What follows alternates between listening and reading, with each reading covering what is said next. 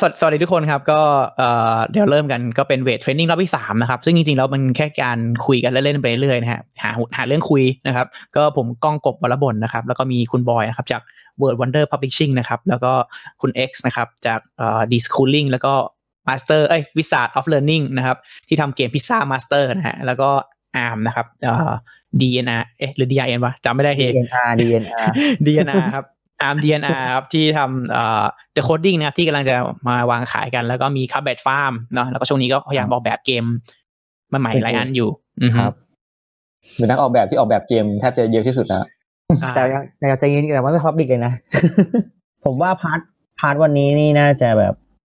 อินหลายคนเลยนะ อ่า part วันนี้ก็จะเนื้อเนื้อเยอะหน่อย meaty meaty แล้วเพราะเป็นเกมเกรดที่อะไรนะใช้คำว่าแบบมีเดียมไลท์ยูโรเป็นต้นไปอ่าก็จะเป็นก็จะเป็นแบบที่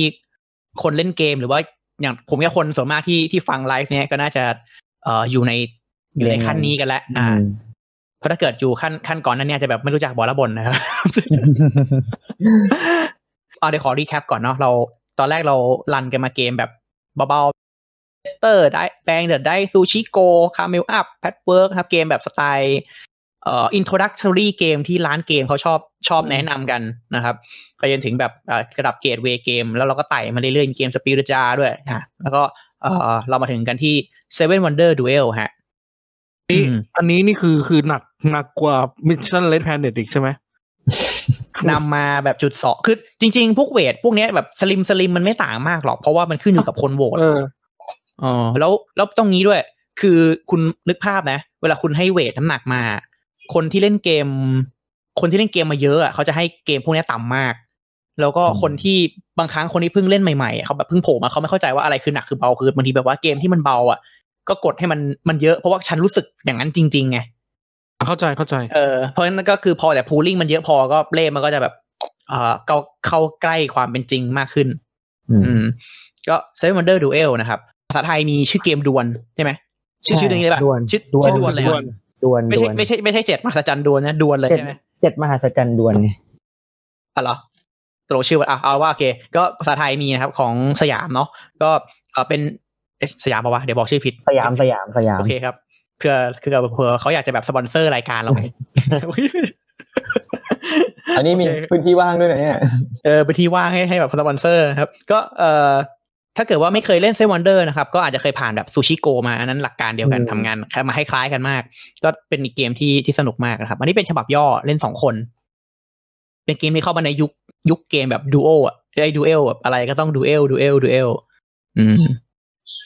โปรโนทาน ผมว่ามันมันเป็นมันเป็นสิ่งที่มันต้องเกิดขึ้นอยู่แล้วอะถ้ายิ่งเกมไหนดังๆ ก็จะมีเวอร์ชันอื่นออกมาถูกไหม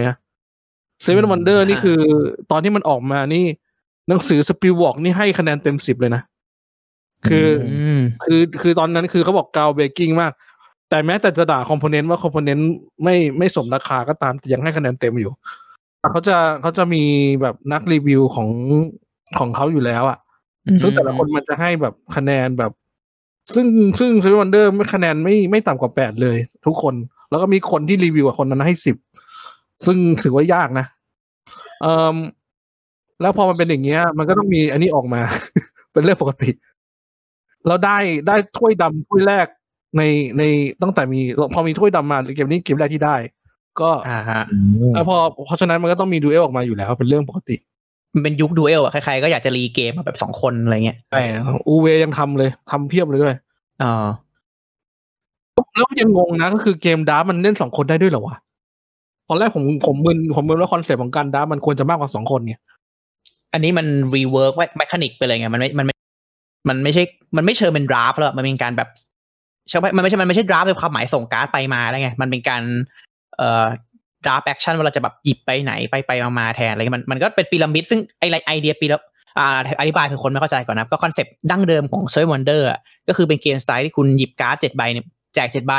ก็เลือกหนึ่งส่งหกแล้วก็มือต่อมาแล้วคุณก็เก็บหนึ่งส่งที่เหลือเก็บหนึ่งส่งที่เหลือไปเรื่อยๆแล้วก็พยายามสร้างแท็บโ o บิลดิ้งของตัวเองที่มี engine ผลิตข้าวของมีผลิตการ์ดมีอะไรก็ก็ว่ากันไปนะครับ เล่นหลายยุค ก็พอเป็น Duel อะมันเล่นสองคนมันก็เปลี่ยนคอนเซปต์เป็นแทนที่จะส่งการ์ดไปไปมาๆเขามีแค่สองคนใช่ไหมมันให้วางการ์ดเรียงเป็นเป็นพีระมิดครอบกันเป็นพีระมิดแล้วเราจะเห็นอันข้างล่างสุดว่าไอ้ ของพีระมิดว่าเป็นการ์ดอะไร เราก็จะรู้ว่าถ้าหยิบอันเนี้ยเอาการ์ดที่มันจะกลายเป็นอีกใบเหมือนค่อยๆเปิด map อะค่อยๆเปิดเห็นการ์ดข้างหน้าไปเรื่อยหรืออะไรประมาณเนี้ยนะครับ เราก็จะเอ่อวางแผนดัดชิงกันว่าเราจะเลือกอะไรดีเพื่อให้คนอื่นได้เหลือตัวเลือกอะไรอะไร เป็นเกมแบบแข่งกันบล็อกตัวเลือกอะตุ๊บตุ๊บตุ๊บตุ๊บตุ๊บอ่าเพื่อ progress ไปข้างหน้า จบจนถึงปัจจุบันนี้เอ่อผ่านมาห้าปีตัว Duel นี่ก็ยังเป็นที่สองรองจาก Twilight Struggle ในหมวดของการเล่นสองคนนะไอ้นี่ห้าปีแล้วเหรอเกมนี้ ห้าปีแล้วสองพันโอ้สิเหลืบอห้าเชื่อว่าผ่านไปเหมือนโกหกในในฐานะเกมสองคนก็ต้องบอกว่าเป็นค่อนข้างนิยมนะ ผมเห็นคือ คือเวลามีใครถามว่าแนะนำเกมสองคนหน่อยครับ เกมนี้ขึ้นขึ้น list บ่อยมาก เพราะว่าเป็นเกมที่สอนง่ายจริง ๆ อืม เมื่อวันเมื่อวันอาทิตย์ก่อนเนี่ยช่วงโควิดเนี่ยแหละก็แบบเพิ่งมีแบบพี่ที่หัดเล่นบอร์ดเกมอังก็แนะนำตัวนี้ไปเหมือนกันนะ เพราะว่าแค่ Patchwork อาจจะแบบ เอออาจจะแบบเล่นแล้วซ้ำๆได้น้อยหน่อยกว่าอืมตัวนี้ เขาก็บอกว่าเออเขาเล่นแล้วเขาชอบมากเลยแม้จะเป็นคนเล่นใหม่เลยก็ตามก็อันนี้ก็คอนเซปต์ก็อย่างที่บอกคือ Seven Wonder มีคอนเซปต์การสร้างตึก เวลาคุณจะสร้างตึกอะคุณต้องมีทรัพยากรนะครับ ทรัพยากรคุณก็ต้องเลือกกะคือมันจะมีการ์ดประเภท ให้ทรัพยากรคุณกับการ์ดที่เอาไปสร้างตึกคุณก็ต้องไป weight น้ำหนักว่าตอนนี้คุณอยากจะได้ resource หรือคุณอยากจะได้ตึกแต่คุณก็ต้องคิดว่าถ้าคุณหยิบแล้วคนอื่นจะหยิบตัดคุณไปหรือเปล่า ก็ก็ไปมองหน้าเอาในเกมนะครับ ก็ดึงไปดึงมา แล้วก็มีระบบเอ่อ ทหารเกมไม่ทหารมันภาคเก่ามันจะเอาเอาเล่มเอาเล่มมาวัดกัน แต่พอดีสองคนมันใช้ชักเย่อ tug of war นะครับ tug อะ tug of war นี่เป็น wording มันแปลว่าชักเขยอร์นะครับพูดง่ายๆเลยคือการดึงดึงแท็กดึงไปดึงมา ก็คือถ้าคุณได้ฝ่ายหนึ่งต้องเสีย ก็เป็นวิธีคิดสกอร์อีกแบบหนึ่งนะที่ที่เกิดมาเพื่อสองคนมั้งอืม อ่าใช่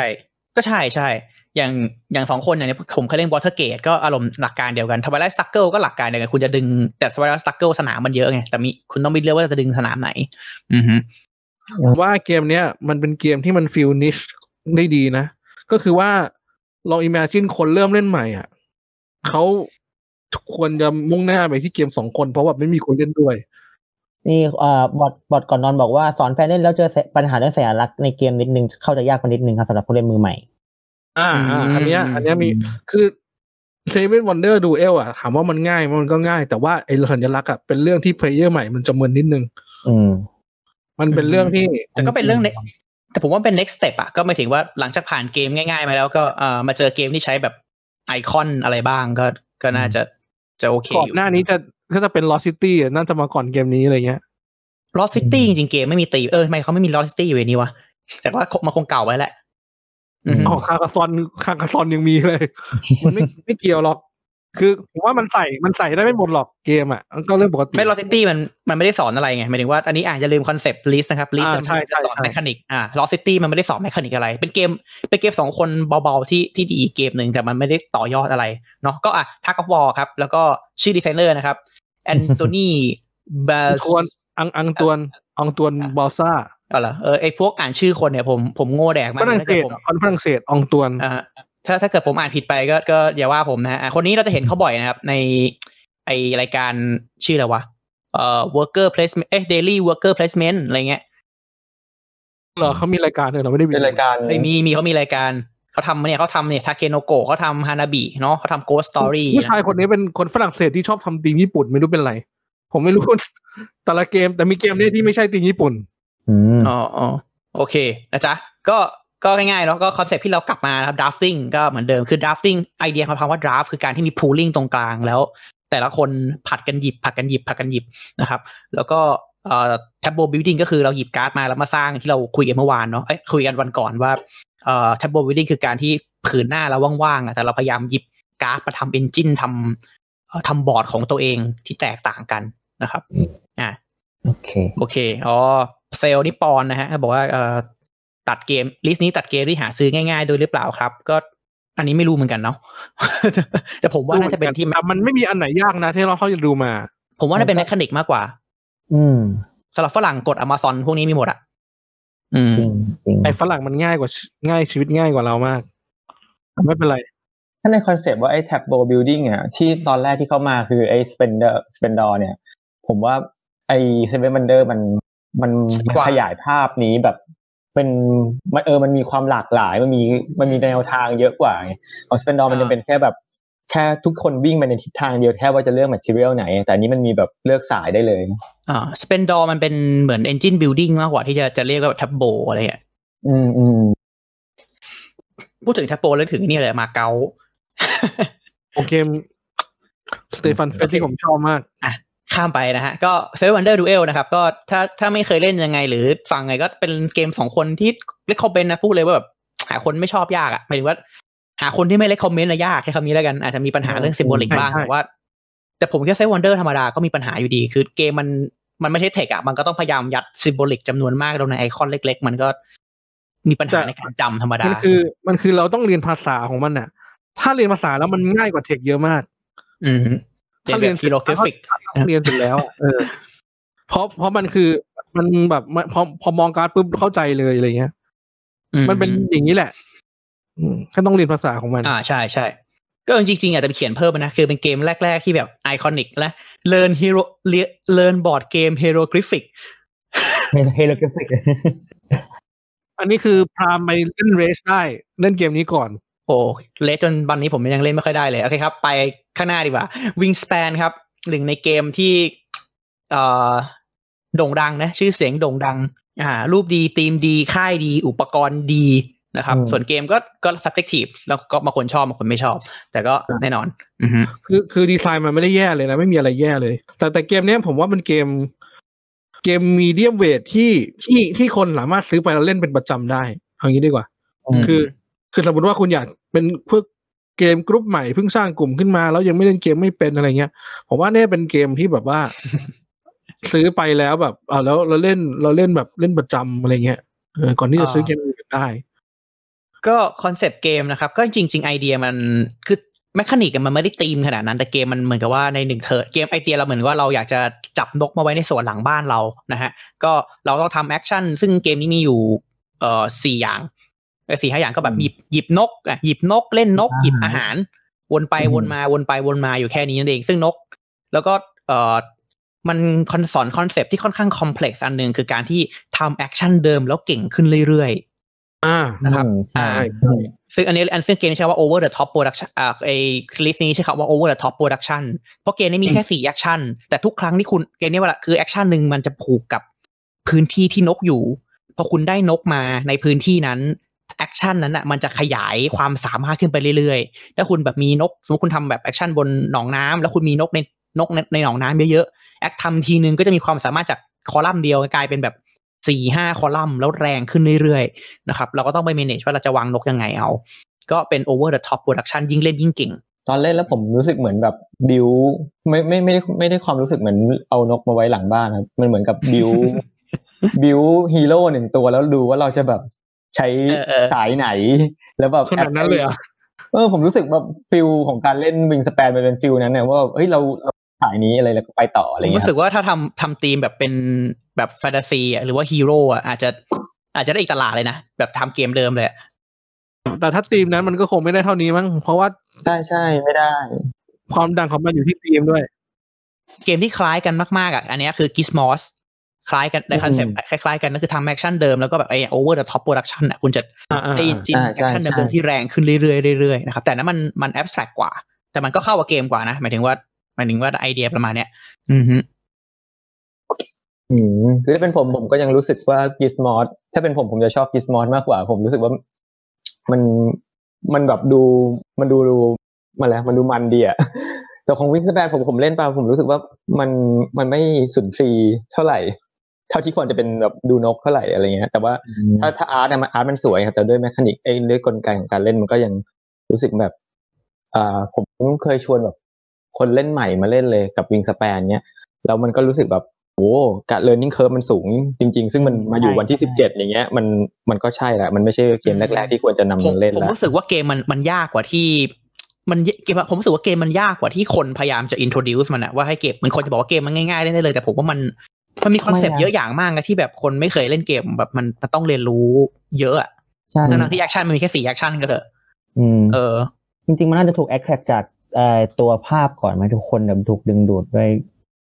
สิ่งนี้ภาพภาพภาพมีผลมากเกมนี้อืมแล้วเมื่อกี้ที่พี่บอยพูดถึงตอนเรื่องไฮนี่อัมนึกว่าแบบอยากเปรียบเทียบกับตอนที่คือสงสัยเหมือนกันนะว่า Wingspan กับ Scythe ตอนช่วงที่มันมาดัง ๆ นี่อันไหนมันกระแสช่วงนั้น อันไหนมันแรงกว่ากันนะ ไซส์อะกระแสแรงใช้มากแรง เพราะว่าไซส์ขายความเอ่อ alternate world ที่แปลกมากเออคือแบบว่าเหมือนว่าพูดถึงเรื่องไฮแล้วพออันมันนึกมาสองสองเกมเนี้ยคือแบบ Wingspan กับ Scythe เนี่ยแล้วมันก็ค่ายเดียวกันเลยนะเพราะว่าช่วงนั้นจำได้ว่ามีคนพูดว่าเอ้ยไซส์เนี่ยมันไฮมากเลยแบบไซส์มันไฮมันเป็นปรากฏการณ์เพราะว่ามันมันของมันยิ่งใหญ่อลังการด้วยแหละ อืมแล้วมันมีแล้วมันแพงมากเลยนะ คือไซส์นี่คืออืมคือรวมทุกอย่างแม่งคือผมไปดูไอ้ Kickstarter มันอะจำได้ว่า โอ้โห ถ้าแพงถ้าคุณจะเอาอาร์ตกับ All in อาร์ตนะเพิ่มมันมี artbook มีอะไรแบบความที่มันเป็นพยายามทำให้เป็นพรีเมียมอะเออ มันมีแบบอืมคนที่แบบ โอ้โหแบบชอบ คือมันขายมันเน้นขายมันการตลาดของมันอะคืออืมทำให้มันแบบมีหลายขั้นระดับมาก แล้วก็แบบมีของพรีเมียมพรีเมียมจริง ๆ อะไรเงี้ย ผมว่าธรรมดามากสำหรับยูโรน่ะ หมายถึงว่าไม่ได้ไม่ได้ไม่ได้แบบเขาไม่ได้ขายเวอร์อะถึงความหสยถึงนุกใช่ไหมหรือว่าอะไรไม่ถึงว่าไอ้วิธีการออกแคมเปญ Kickstarter ผมว่าธรรมดามากอะเทียบคือมันมันอลังอย่างที่คุณว่าแหละ แต่พอเทียบกับเจ้าอื่นที่ทำแบบเดียวกัน มันไม่ได้ไม่ได้เวอร์ขนาดนั้นอะแถมไม่ได้มีไม่ไม่ได้เหมือนไม่ได้เหมือนซีมอนไม่ได้เหมือนคูมินอนที่แบบโห exclusive เอ้ย exclusive content only ต้องยี่สี่ชั่วโมงต้องไม่มีคือเจ้าเนี้ยทุกอันที่เขาขายอะเขาขายตามหลังหมดเลยเว้ยใช่ไอ้อันก็มาเก็บตามหลังนะแล้วคือมันประเด็นคือเขาไม่ได้บังคับให้เขาซื้อไง เอออะไรเงี้ยอืมจริงๆอะก็คนมันก็ซื้อเยอะอะ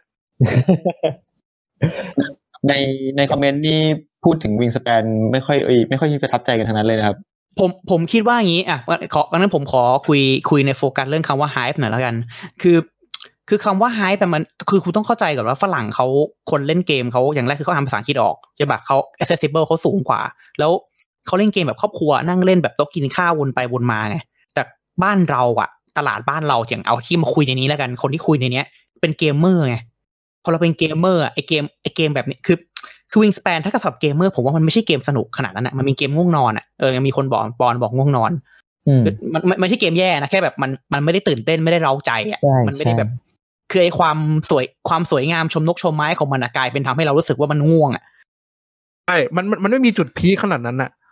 คืออ่าแต่คือแต่แต่มันคือเหมันมาะไม่ได้กับแย่กลุ่นะ family มันไม่เกมไม่มีอะไรแย่เลย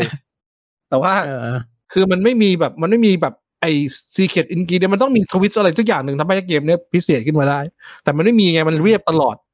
มันเรียบตลอดอะคุณทำอย่างนี้ได้อย่างนี้ปุ๊บปุ๊บปุ๊บมันไม่มีแบบอืมถ้ามันมีเพิ่มกฎอะไรสักอย่างหนึ่งที่มันทำให้เกิดการ twist ซึ่งผมว่าด้วยประสบการณ์ของคนทำอาจจะแบบยังไม่เคยอะไม่แต่ทำเขาแต่เขาอะไรไม่ได้แบบตั้งนี้นี่ไงเขาไม่ได้ตั้งใจ อันนี้สำคัญผมว่า keyword คือเขาไม่ได้ตั้งใจจะทำเกมแบบ อื้อหืออาหาอยู่แล้วไงเขาต้องเขาต้องการใช่ใช่ทำเกมแบบเขาต้องการทำเกมที่คุณนั่งเล่นอยู่ริมเฉลียงหน้าบ้าน คุณเล่นเสร็จแล้วเออท้องฟ้าแสงแดดมันก็สวยงามดีนะจ๊ะอะไรเงี้ยคือคือมันเป็นเกมว่าอย่างนั้นมันเป็นเกมอย่างอย่างนั้นอะเออคือบางทีผมว่าบางทีเราอะเราอะมองเราไม่เหมาะกับเกมนี้ ใช่ใช่ที่ที่ผมพยายามจะพูดคือบางทีอะเราเรามองเกมนี้ หรือเกมนี้มันถูกขายในมุมมองที่ที่ไม่ใช่ที่มันออกแบบมา แล้วเราก็ไปบอกว่ามันไม่ดีแต่มันไม่ใช่ไงอืมผมไม่คิดว่ามันหายแบบมันก็มันก็เพราะว่า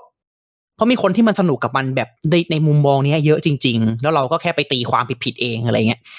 ตลาดอย่างที่กบบอกตลาดในเมืองนอกมันใหญ่กว่าเรามาก แล้วมีคนที่แบบไม่ได้เป็นเกมเมอร์แต่ซื้อเกมนี้ไปเล่นสนุกสนุกๆอะไรเงี้ยอืมก็มีความสุขของเขาอะไรเงี้ย อ่าใช่คือผมลองคิดเล่นๆเนี้ย สมมุติว่าความอ่าความตลาดที่กว้างเนี่ย ถ้าสมมุติว่าคนคนหนึ่งคนเนี่ยอยากจะซื้อเกมแบบมีเกมอยู่สักประมาณสักห้าเกมเนี้ยการแล้วเขาเพิ่งเริ่มเล่นเนี้ยเขาอยากจะซื้อวิงสแปนเนี่ยผมว่ามันก็เป็นเกมที่ ที่โอเคเลย ถ้าเขาไม่ได้เล่นบ่อยๆอะไรอย่างเงี้ยนะฮะแต่ถ้าแบบเขาชอบเล่นเกมเยอะๆแล้วก็อีกเรื่องหนึ่งแล้วเพราะว่าตัวตัวเปรียบเทียบในเขาเรียกไงมันเหมือนกับมันผ่าน standard Wingspan มันผ่าน standard ในทุกๆด้านน่ะแต่มันไม่ได้แบบอ่า peak ในด้านไหนด้านหนึ่งแบบความตัดกันก็ไม่ได้สุดขนาดนั้น แถมยังใช้ดวงอยู่ตั้งเยอะอะไรเงี้ยมันมีแบบการรอการ์ดมาอะไรเงี้ยครับ ก็ก็ประมาณนั้นนะผมว่าไม่ได้มันไม่ค่อยสุดเท่าไหร่อืม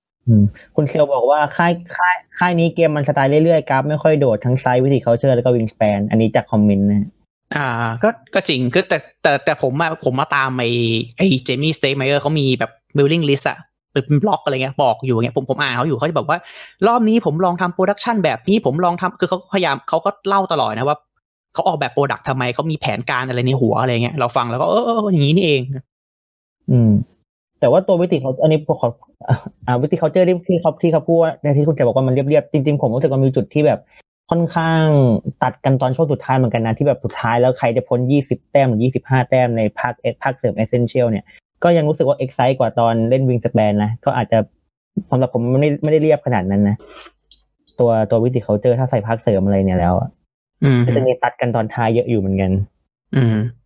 จริงเกมนี้นี่อะก็เดี๋ยวเราสรุปรวบยอดเนาะก็ เหมือนเดิมนะครับก็ resource management นะครับเพราะเกมนี้มันจะมีการ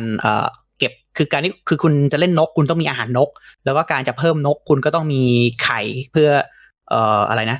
เพื่อเพื่อวางนกเพิ่มนะครับเป็น resource over the top production ก็ยิ่งเล่นยิ่งเก่งนะครับเช่นเดิมๆ end of round bonus อ่าเป็นเกมแรกที่พอเล่นจบเหมือนเรามี objective ระยะระยะกลางว่าถ้าจบรอบนี้เราจะพยายามจะ build การ์ดแบบไหนเพื่อให้ได้แต้มขึ้นมา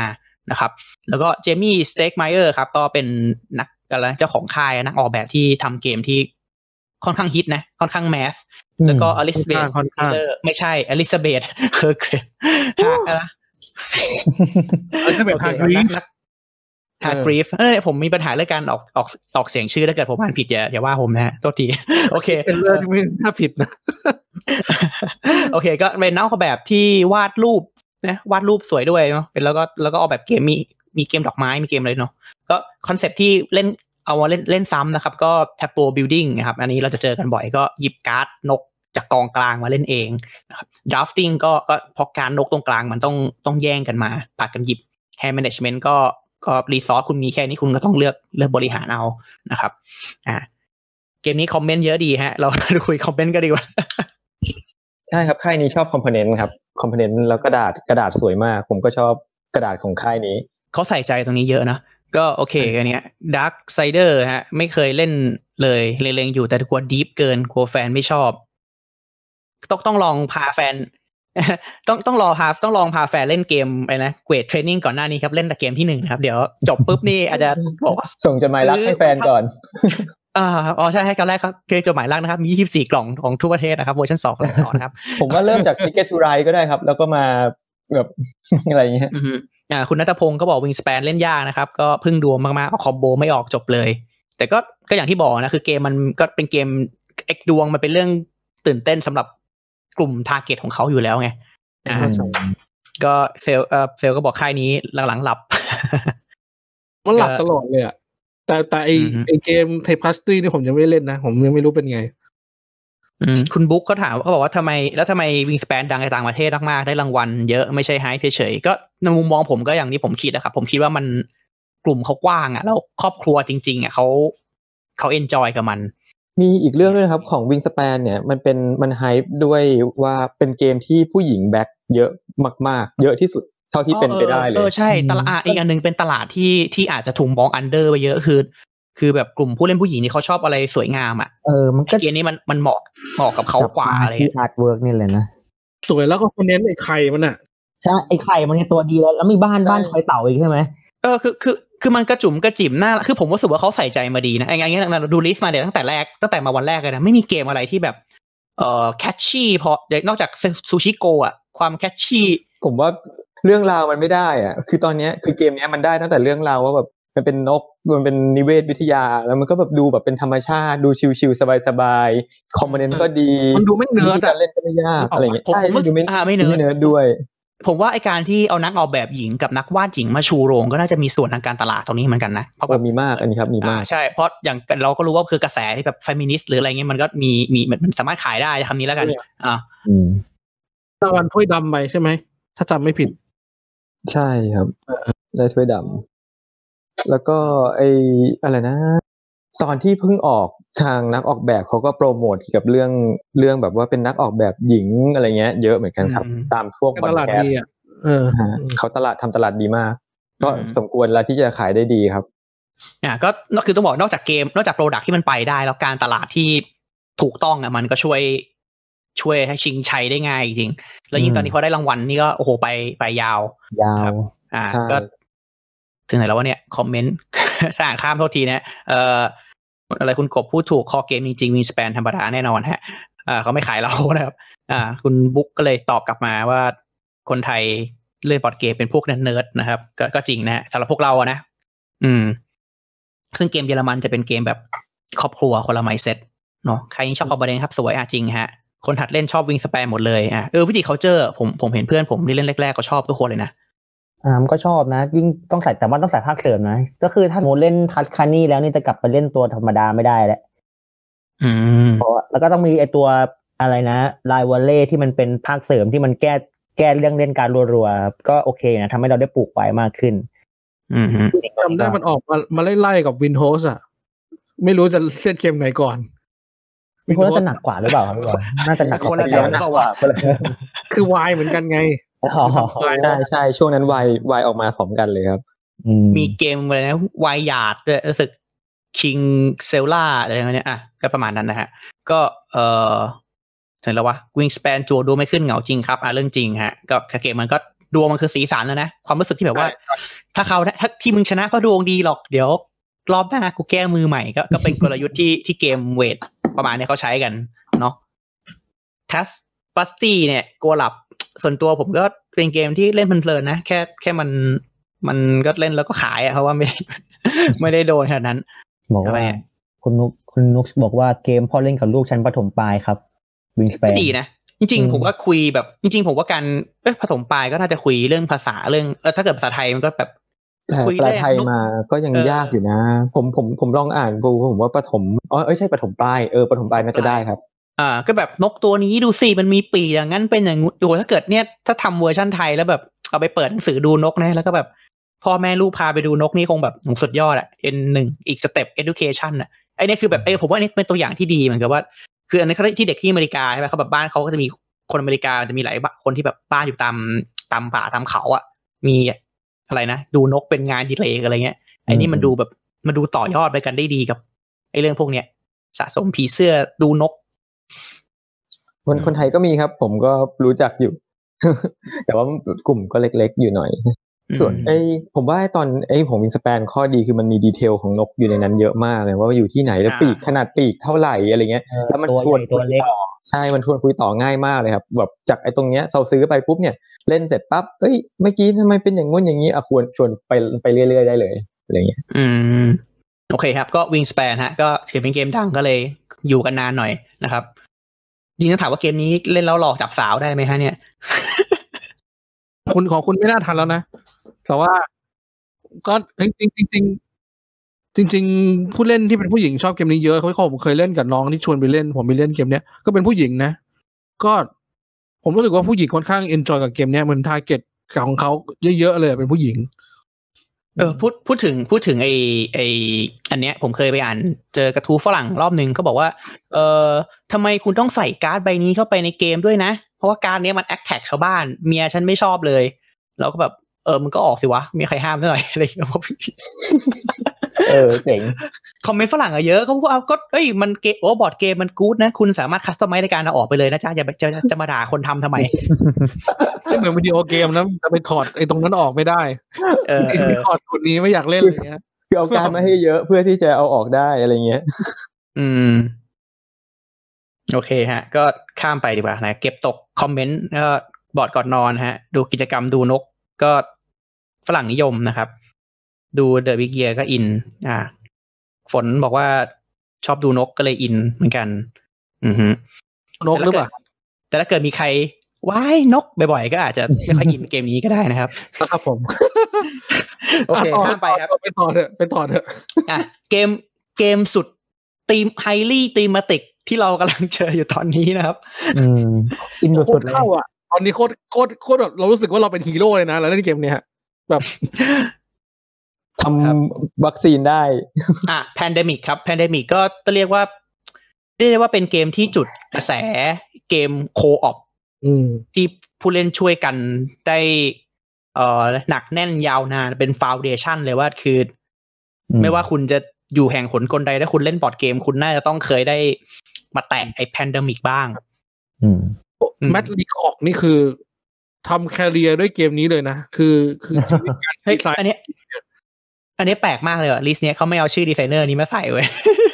งงอะ เออว่ะ แต่ผู้ชายคนเนี้ยสำหรับคือ อันนี้ไม่ได้พูดจาดูถูกนะเรียกว่าแซะสนุกสนุกนะคือแบบผมรู้สึกว่าผู้ชายคนเนี้ยก็ชีวิตนี้เขามีอยู่เกมเดียวอะมีเกมออกมาใหม่ Era ไง โอ้อย่าไปไม่ไม่อยากคุยอะเขาเขามีอยู่เกมเดียวอะเขามีเขามี Thunderbirds ด้วยนะ ซึ่ง mechanic แบบเดียวกับ Pandemic เลยเปล่า แล้วแล้วแล้วก็มีไอ้นั่น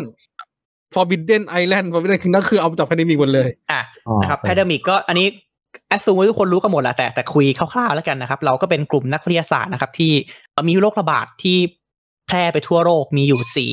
สี่ชนิดเนาะเราก็เป็นนักวิทยาศาสตร์ที่เดินทางไปทั่วเพื่อเอ่อเก็บการ์ดสีซึ่งเป็นข้อมูลน่ะเอามาแลกเปลี่ยนกันเพื่อให้มันได้จำนวนสี่กี่ใบวะห้าใบปะเออห้าใบครับตัวห้าสี่ใบเป็นหมอเออใช่หมอห้าสี่ใบ อ่ารวมกันให้ถึงจำนวนหนึ่งเพื่อรักษายารักษาโรคนะครับ ก็พอหายารักษาได้ครบสี่อันก็เออเราก็จะชนะเกมไป แต่ระหว่างเล่นก็คือเชื้อโรคมันจะค่อยๆ เติมมาในกระดานเรื่อยๆ แล้วก็ถ้าเมืองไหนมันสะสมเชื้อโรคถึงจำนวนหนึ่งเขาเรียกว่าเกิด outbreak มันจะระเบิดปุ้มโกโก้ครันช์ไปเมืองข้างๆ ก็ทำให้เราเล่นยากขึ้น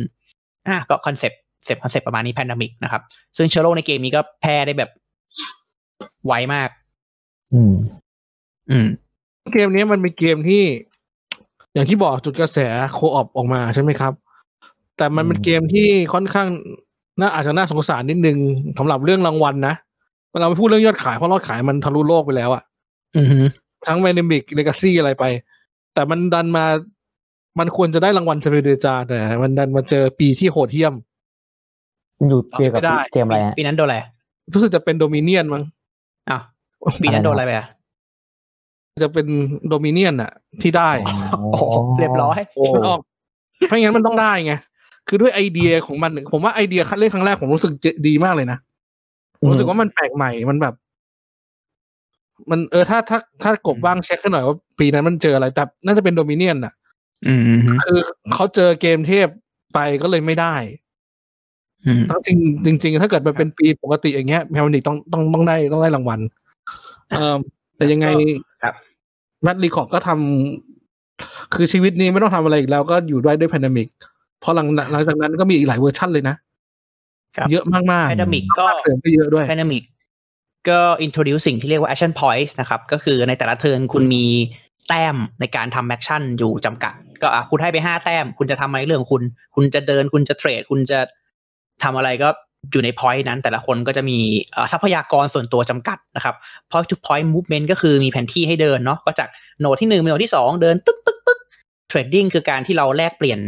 เอ่อแลกเปลี่ยนกร์ดกันเหมือน exchange ใช่ว่า exchange ไม่ใช่เทรดแล้วกันอะเทรดถูกแล้วแหละก็เหมือนเราเกมนี้จะแลกของต้องไปอยู่ที่เดียวกัน เช่นถ้าคุณมีข้อมูลไวรัสที่โตเกียว คุณก็ต้องไปเจอเพื่อนที่โตเกียวแล้วแจกการ์ดให้นะครับ ถึงแม้ตัวคุณจะอยู่ที่ไหนก็ไม่รู้ของโลก อ่า อีเวนต์ อ่าใช่เป็นเกมแรกที่มีอีเวนต์ขึ้นมาให้เราเล่นกันนะครับ อีเวนต์คือแบบเปิดเปิดเหตุการณ์แล้วก็เติม cube ลงไป historical game นี่ผมคิดว่ามันไม่ไม่ใช่นะ ใช่นะไม่คือเกมอื่นน่ะ มันใช่ มันมี Pandemic ของอืม Iberia Pandemic อะไรนะรวมอันนั้นใช่ แต่อันเนี้ยอืมปกติมันไม่ใช่ historical game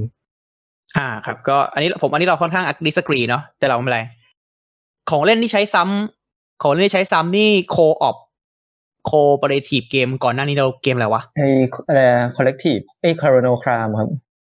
อ๋อเรื่องครามโอเคโอเคคาร์โนอะครามแต่อันนี้ผมว่า Chrome อันนี้ถ้าอันนี้โคออปอ่า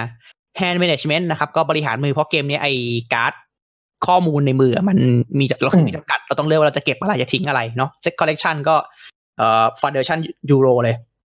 นะครับอืม variable player power คือแต่ละคนมี skill ไม่เหมือนกันนะครับ อันนี้ผมอยากจะ intro เพิ่มอีกอันหนึ่งคือ คุณจะเจอสิ่งที่เรียกว่า alpha player อยู่ในเกมใช่นี้ฮะซึ่งอันนี้ไม่ใช่ mechanic ครับ แต่เป็นบรรยากาศครับ เป็นเป็นเป็นคีย์เวิร์ด alpha player มันมาจากคำว่าจ่าฝูงแมวเวลาคุณอยู่ฝูงฝูงฝูงหมาป่า alpha อ่าเหมือนเวลาคุณเล่นเหมือนเวลาคุณเล่นอะไรนะ พวกข้าทหารก็ใช้ alpha alpha bravo อะไรเงี้ยอืมแล้วอัลฟาก็จะสั่งทุกอย่าง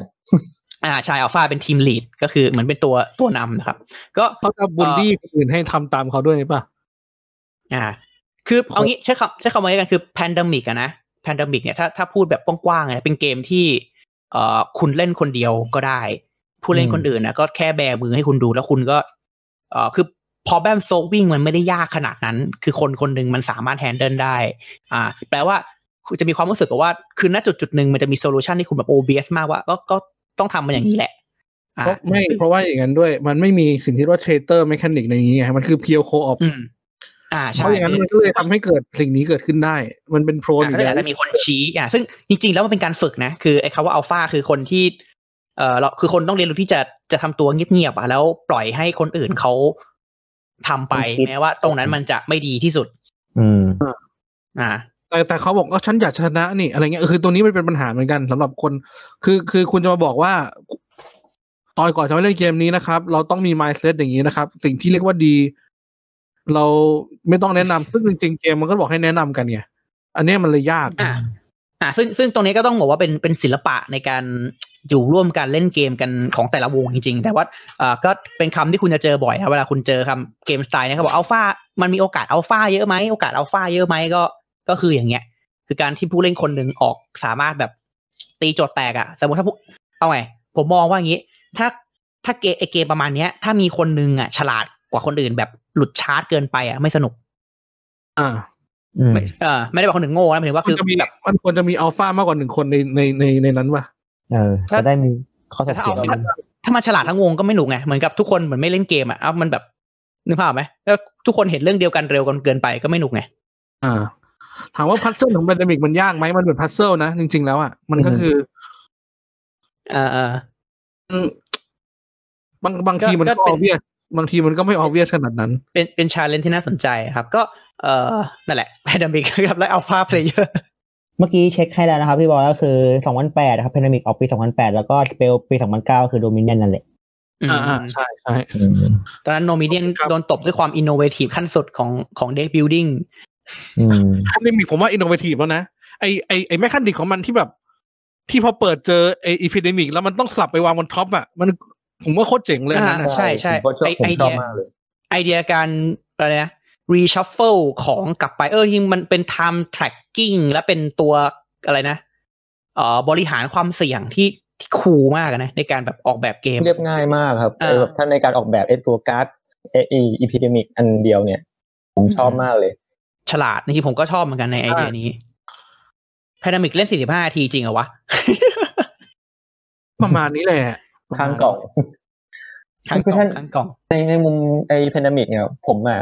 คือคือเอ่อจะไม่ได้เล่นเกม Pandemic อยู่แล้ว ถ้าไม่ได้แบบมาสนใจหรืออยากจะออกแบบเกม co-op แต่พอลองเล่นปุ๊บเนี่ยผมก็เลยศึกษาต่อแล้วรู้สึกว่า เออ มันออกแบบอ่าเขาเรียกวิธีการออกแบบเกม co-op แบบ core ของมันที่ดีเนี่ยก็คืออยู่ใน Pandemic นี่ยแหละก็คือว่าอือฮึพอเรายิ่งใกล้ที่จะสมมติว่าเรายิ่งเล่นไปไงครับ เรายิ่งใกล้ที่จะชนะใกล้จะชนะคือเหมือนกับเรายิ่งพยายามที่จะทำ ไอ้วัคซีนได้สำเร็จเนี่ย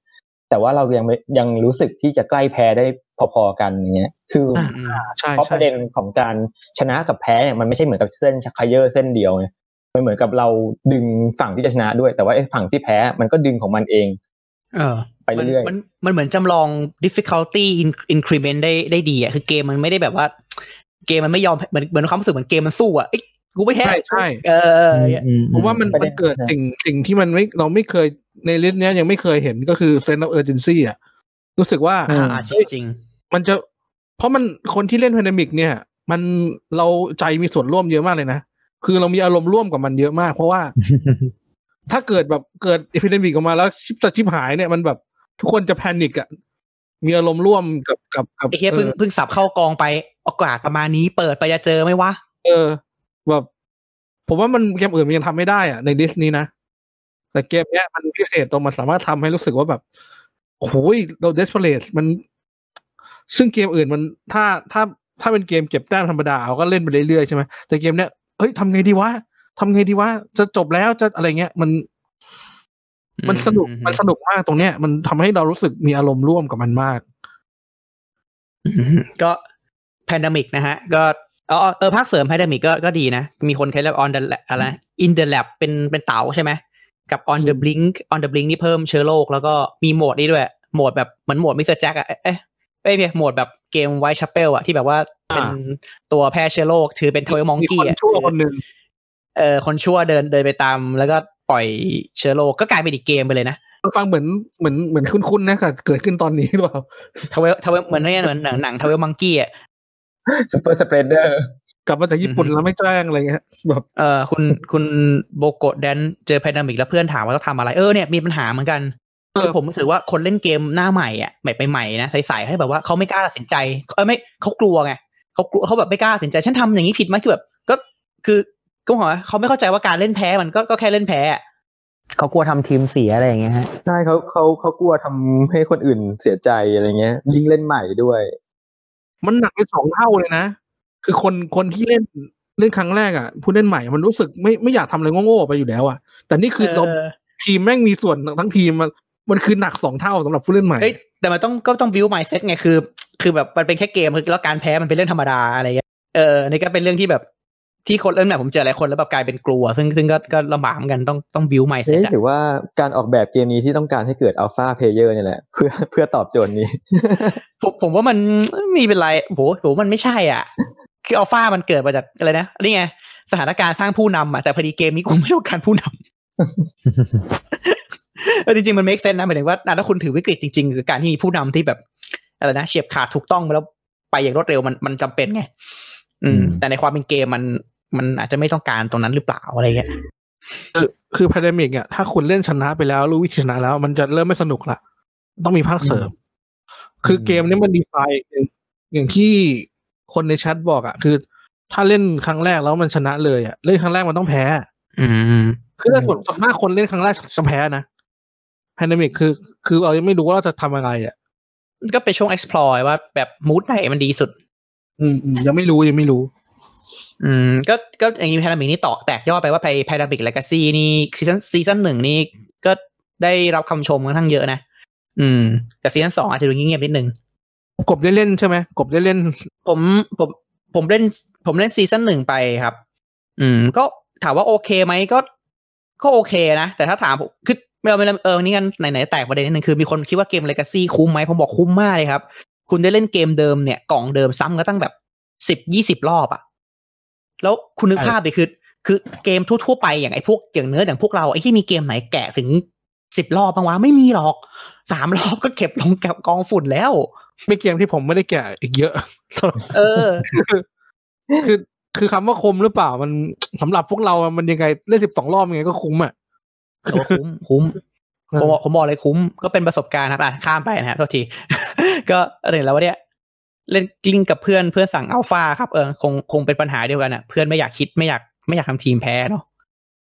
โคออฟรุมระบบเกมเกมต้องยากเนอะก็แบบเหมือนอะไรนะแมนชั่นเมดเน็ตอะไรเงี้ยเดซเซนอะไรต้องต้องแบบ ยากยากๆหน่อยนะครับซิริพอโอ้บอกว่าที่ดียอดรวมแพ้มากกว่าชนะอีก ซึ่งเออเป็นเรื่องดีนะฮะโค op ที่ดีคือเกมแรกต้องแพ้ ผมว่าเกมอะไรก็แรก ๆ ก็ต้องก็ต้องไม่ effective อะถ้า master เร็วก็แปลว่าออกแบบไม่ดี หรือเราฉลาดไปอ๋อก็ถ้าเราถ้าเราชนะเร็วก็แปลว่าเกมมันง่ายไปสำหรับเราไม่ challenge อ่าใช่ใช่ก็ต้องไปหาเกมใหม่นะครับ บอร์ดเกมเพื่อการรู้จักแพ้อ่าเป็นปรัชญาหรือเปล่าเนี่ยอืมโอเคฮะ ก็พ a นามิกนะก็เป็นเกมที่ก็อะไรอะ ก็ควรจะควรจะต้องได้รับการแวะมาเล่นบ้างหรือต่อให้ไม่เล่นก็อะไรนะ Forbidden Island เนอะหรือว่าอะไรเดซเซอร์นะ Descent Desert ชื่ออะไรวะ อะไร Desert Forbidden Desert อ่า Forbidden Island Forbidden Desert แล้วก็ Forbidden Sky ป่ะไอ้พวกนี้เออก็ก็ควรค่าในการไปลองลองเล่นดูติดเอ้ยเอ้ยดีมากเลยไอ้ Forbidden Island น่ะคือกล่องมันถูกมากเลยแบบผมเห็นมันหกเจ็ดร้อยอะไรเงี้ย ใช่กล่องใช่ถูใช่กกล่องถูกเล่นง่ายคอมโพเนนต์สวย เออ เหมาะที่จะซื้อไปแบบ เหมาะที่จะซื้อแบบว่าแจกแจกเป็นของคนของขวัญอะไรมากเลยมันมีแปลไทยไหมปีนี้กบจะแจกของขวัญเป็น Forbidden Island ไม่มีแต่แต่ผมผมว่ามันดีนะ หมายว่ามันเป็นมันเป็นตัวเลือกที่ดีมากเลยอะสำหรับคนเล่นใหม่คนอะไร แล้วเออสนุกสนุกอืมเออถ้าถ้าจะแนะนำ ถ้าจะแนะนำเกมโคออฟผมว่าไปเป็นแบบแก๊งของ Forbidden Island อะไรเงี้ยน่าจะดีกว่า เพราะว่า Pandemic เนี่ยเอาจริงๆมันเล่นนานเกินกว่าที่จะรู้สึกว่าลองผิดนะครับแบบว่าเราเราแบบเรารู้สึกว่าเป็นภาระถ้าเราทำพลาดเงี้ยมันมันจะหนักกว่าที่แบบเป็นพวกเกมเล็ก ๆ หน่อยอะไรเงี้ยอออืมแล้ว Forbidden มันตีมันดูแฟนตาซีแบบเหมือนเล่นจูเมนจีเนี่ยอารมณ์แบบรู้สึกเราเราอินไปกับโรลง่ายกว่าเป็นแบบนักวิทยาศาสตร์เป็นหมอนิดนึงมั้งนะไม่รู้ว่าแต่คน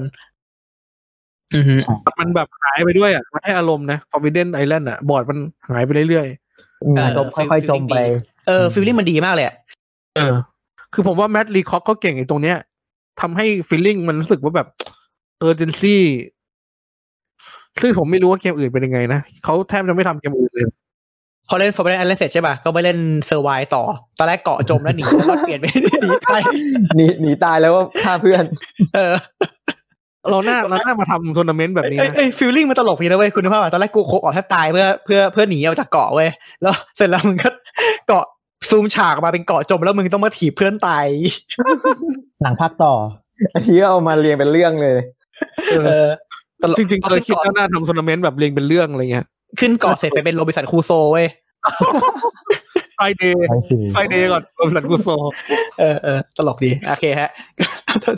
เอิ่มไปลิทไอแลนด์ต่ออะไรเงี้ยโอ้โหเออเออพูดถึงก็น่าถ้าตายเกิดเป็ว่านเล่วินญญาณต่อถ้าเล่นถ้าเล่นสไตล์แพนดมิกแล้วชอบนะครับ อยากจะอัปเกรดไปอีกก็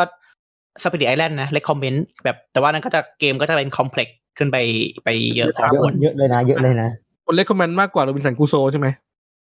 สวัสดีโรบินสันคูโซผมว่ามันยากไปอะ เพราะว่าผมผมชอบ Spirit Island มากกว่าอยู่แล้ว เพราะมันเป็นเกมที่ co อะไรนะอัลฟายากกว่า คือกว่าที่คุณจะอัลฟาได้แปลว่าคุณต้อง master มันจริงจังมากต้องรู้ไส้รู้เออพุงๆใช่แต่กว่าที่คนทั้งวงหรือสักคนหนึ่งมันจะ master ขนาดนั้นมันมันใช้เวลานานอ๋อเข้าใจอืมโอ้ถ้าถ้าสมมติแอบแอบเทียบระหว่างแบบ Pandemic กับ Robinson Crusoe เงี้ยผมรู้สึก Robinson Crusoe มันทำให้เกิดอัลฟายากกว่านิดนึง เพราะว่า บทบาทของมันอะไอ Pandemic อะมีบทบาทนะแต่ว่าบทบาทมันมันเหมือนกับมันแทนกันได้ไม่ยากมากเท่าไหร่ครับ แต่ Robinson Crusoe คือแบบคนนี้ต้องไปทำอันนี้ทำอันนี้อะไรเงี้ยแล้วก็ต้องรับผิดชอบหน้าที่อย่างเงี้ยไปเลย มันก็แอบรู้สึกไม่รู้นะถ้าเป็นมุมผมผมรู้สึกว่าถ้าในการที่จะลด alpha player แบบนี้ยังพอช่วยได้ที่แบบ แบบคุณรับผิดชอบหน้าที่นี้อะแล้วคุณทำให้มันดีที่สุดแล้วกันอะไรเงี้ย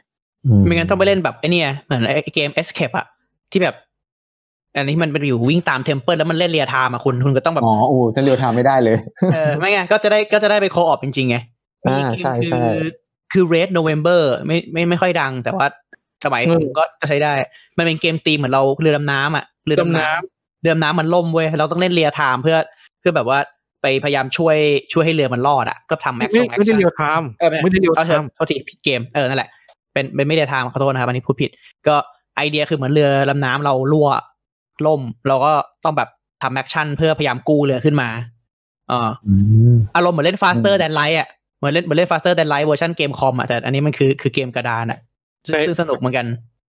พูดถึง Red November แล้วว่าผมอยากจะพูดนิดนึงว่า นี่คือเกมของ Faidutti เกม ซึ่งเป็น co-op อะไรเงี้ยมันมันมันมีจุดที่แบบเวลาสมมตินักนักดีไซน์อะผมว่าถ้าคิดถึงตรงนี้ได้จะดี ไอ้ Red November มันมีมันมีอย่างหนึ่งที่ ซึ่งไม่รู้ว่าดีหรือไม่ดีนะ แต่แต่บางคนไม่ชอบก็คือว่า Red November ก็คือว่าเราต้องกำจัดพยายามเอาชีวิตรอดจนกว่าจำถึงเวลา ก็คือ พอถึงพอถึงเวลาหนึ่งอะเราจะชนะ แต่ก็คือ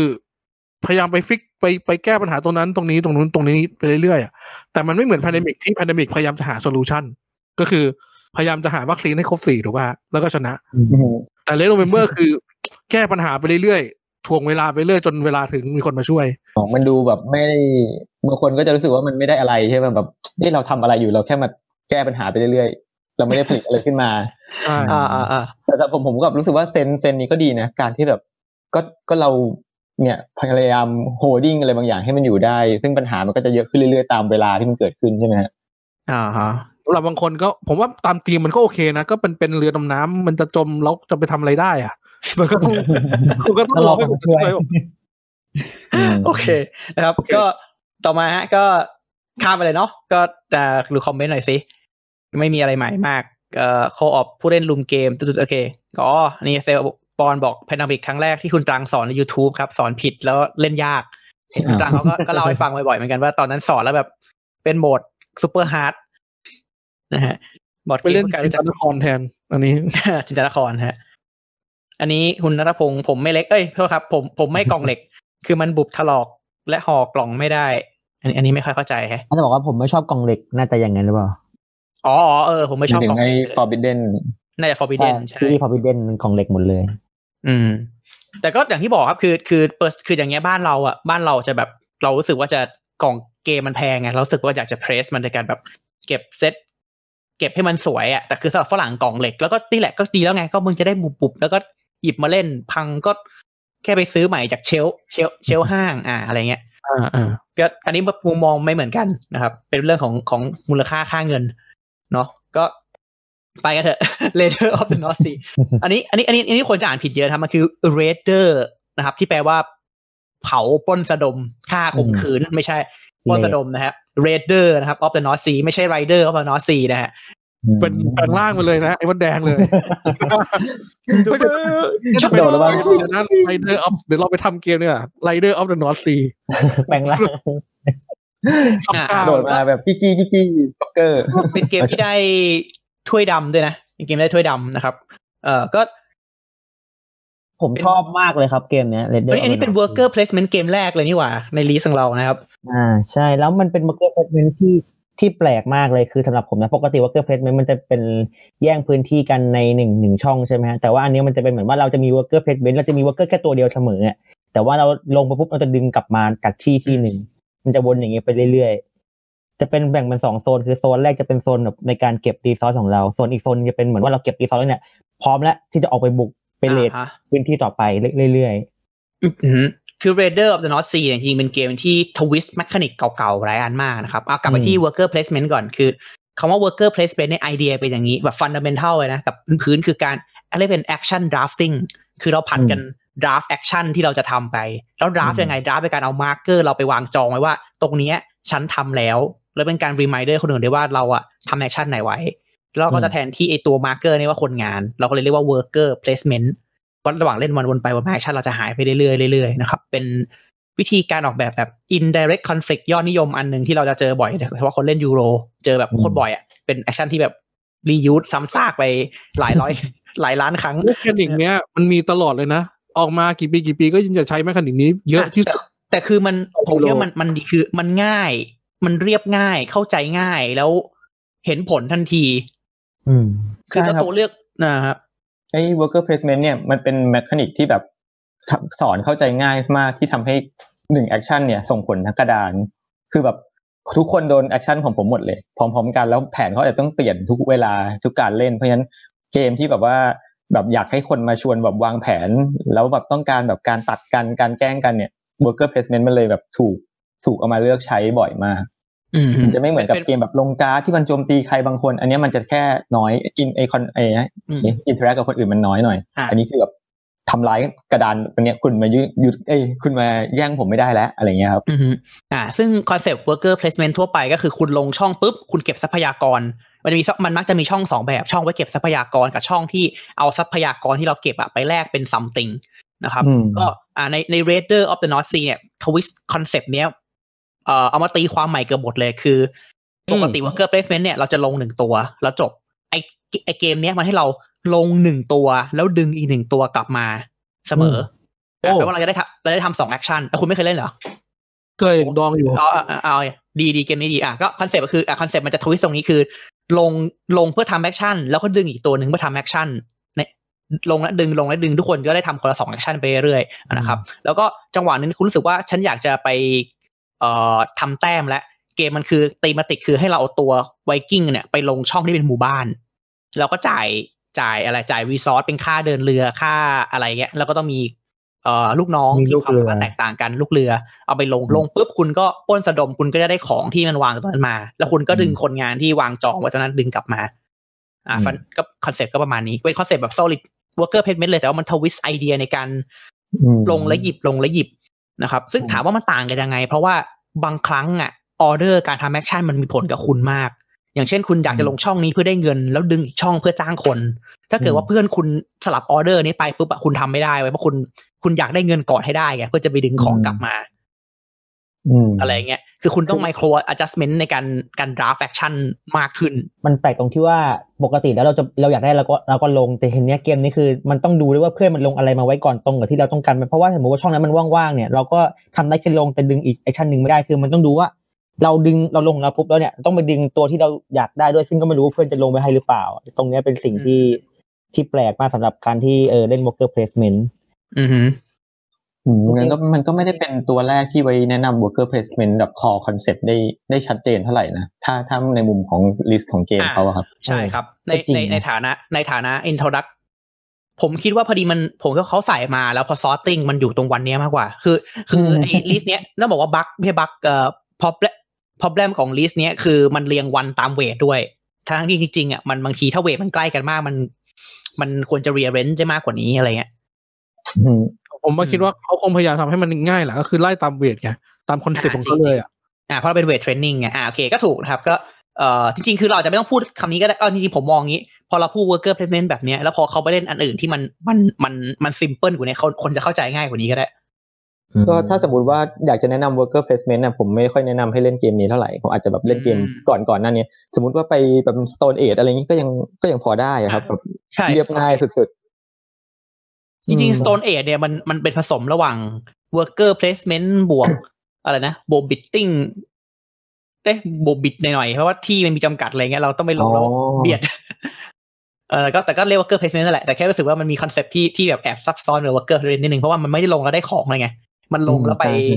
ไปทอยอีกทีหนึ่งๆอ่า เป็นความเสี่ยง ใช่ แต่จริงๆ worker Stone Age มันก็ดีมากเลยนะ จริงๆ Stone Age นะครับ weight อยู่ตรงนี้เลยนะครับ ระหว่าง Pandemic กับ Raider สองจุดสี่อ๋แปดอโดนแต่เขาไม่เลือกเลเทียบแต่เขาไม่เลือกมานะเขาอาจจะไม่เขาอาจจะแค่นี่ไงเขาอาจจะแค่ไม่เคยเล่นเฉยๆก็ได้เหี้ยอย่างที่เราได้คุยว่าเออเพราะเกมมันก็มีหลายร้อยหลายพันนะเราไม่เล่นทุกเกมหรอกผมว่าอาจจะเผลอๆอาจจะเป็นแฟนซีรีส์ของเนี่ยซีรีส์ Raider ด้วย Architect เลยแหละเผลอๆเป็นแฟนซีรีส์นี้หรือเปล่าเลยยุงก็ก็คงอาจจะคิดเกมหนึ่งมาแล้วแหละ แล้วพอมันได้เกมพอดีแล้วคือ Stone Age มันไม่ค่อยเข้าพวกไงแต่มันโอเค ไม่เป็นไรเอาว่าอันนี้ถ้าเกิดอีกการเกมไปแค่แนะนำก็คือ Stone Age นะครับสำหรับเอ่อ worker placement เนาะ เดี๋ยวเดี๋ยวถามนิดนึงไอ้ Raider นี่มันมีเกมในจักรวาลอีกสองเกมถูกไหมถ้าเราถ้าจะเอาไม่ผิดเอางี้ก่อน Raider เนี่ยมันมีตัวเสริมอีกสองตัว แล้วมีเกมอีกสองเกมที่มาก่อนหน้านั้นเอ่อใช่เกมเกมเกมแรกเป็นเกมต่อเรือ เราจะเล่นซึ่งไม่ค่อยดังนะ แต่ว่าเออก็เป็นคือต่อเรือไวกิ้งอีกเกมหนึ่งอะอ่า แล้วก็อีกอีกเกมหนึ่งก็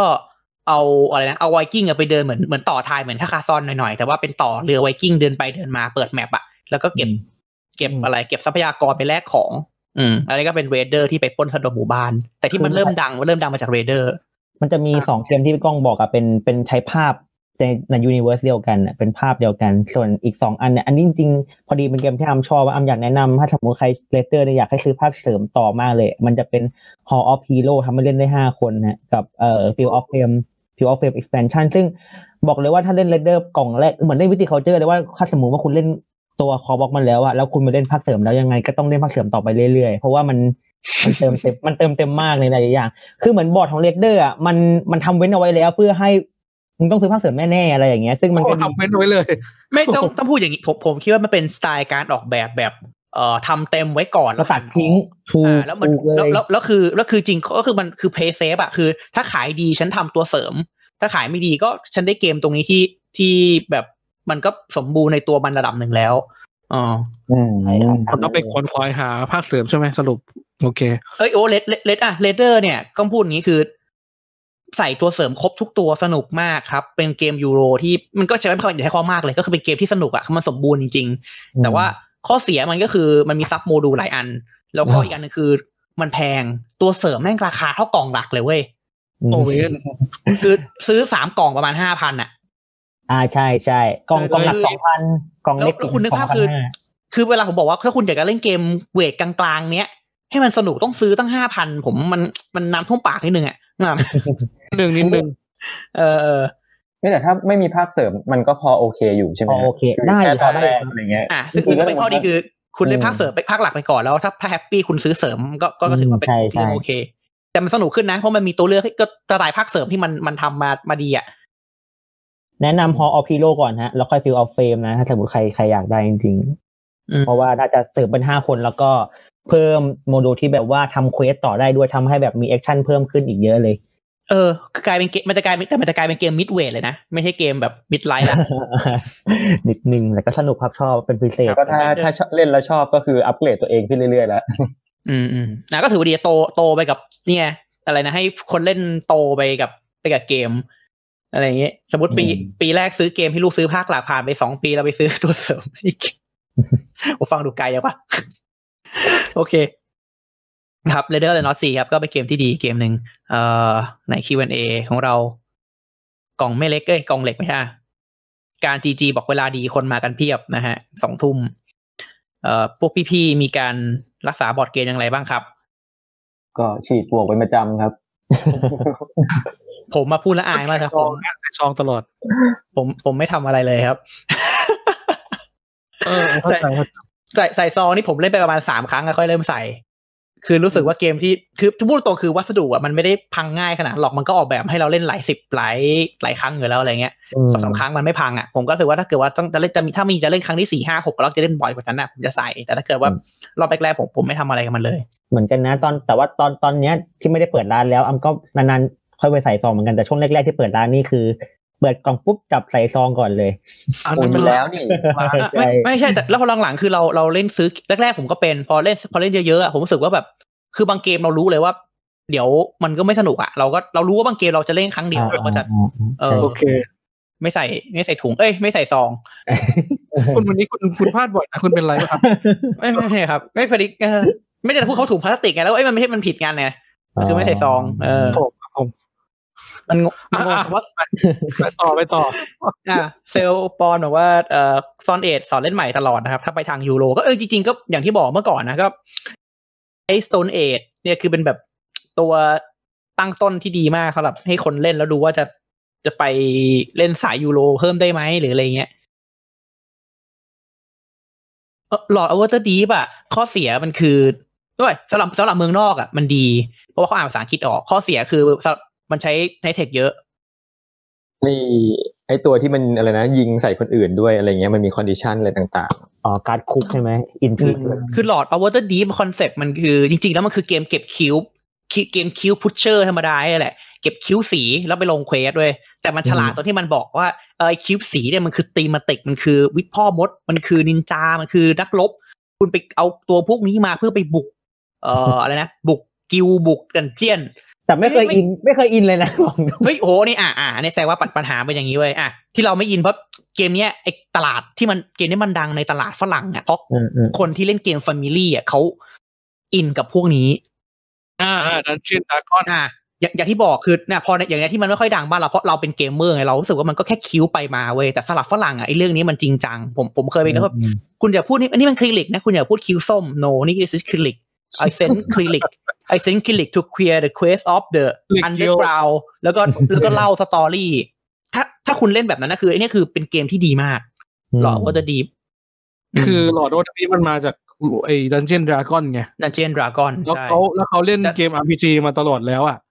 แล้วเขาอ่าแล้วเขามาเล่นเกมเนี้ยเขารู้สึกว่า เออมันโอเคสำหรับเขา อันเนี้ยคือสำหรับแบบคนที่ยิ่งคนเล่นพวกดันเจียนดราก้อนมาเล่นกับลูกกับเด็กเด็กฝรั่งมันอ่านอ่านออกเห็นแล้วไง ก็โอ้โหเนี่ยคือมันคือจริงๆมันดีมากเลยนะถ้าถ้ามองจากมุมนั้นอะๆคือถ้ามองมันก็อาจจะคล้ายๆกับไอ้ Mansion of Madness ที่เอาจักรวาลของเรื่องเล่าของไอ้คนนักเขียนคนหนึ่งมาใช่ไหมแต่ว่าอ่าไอ้ไอ้ดันเจียนดากอนอะมันดันไม่ใช่แค่เรื่องเล่าของนักเขียนคนหนึ่งที่มันมีแฟนประมาณนี้แต่ดันเจียนดากอนมันกว้างมากๆแบบว่าอืมแบบ คนจะเริ่มเล่นจะชวนเล่นบอร์ดเกมเขาก็เล่นแบบเป็น Dungeons & Dragons ได้ง่ายๆก่อนเลย แต่มันเข้าถึงง่ายอะคือคืออัศวินคือภาพแบบเด็กอะแบบอัศวินพ่อมดโจรอะไรมันมันเป็นเรื่องที่แบบ simple เล่า story ได้อะคือในในฐานะผมว่า Lords theme มาดีมาก แค่มันมันไม่ make sense กับตลาดไทย เพราะว่าเรางั้นเราควรจะเอาแบบวรรณคดีไทยมาทำไหมฮะแบบว่าพวกเราก็โตกันมาจากวรรณคดีไทยแล้วมาเป็นสร้างวรรณคดีไทยอะ dark มาก ผู้ใหญ่มาก nudity มาก อืมใช่วรรณใช่คดีวรรณคดีไทยไม่ไม่มีเรื่องใสๆให้คุณเลยสักอันขอบคุณมากครับ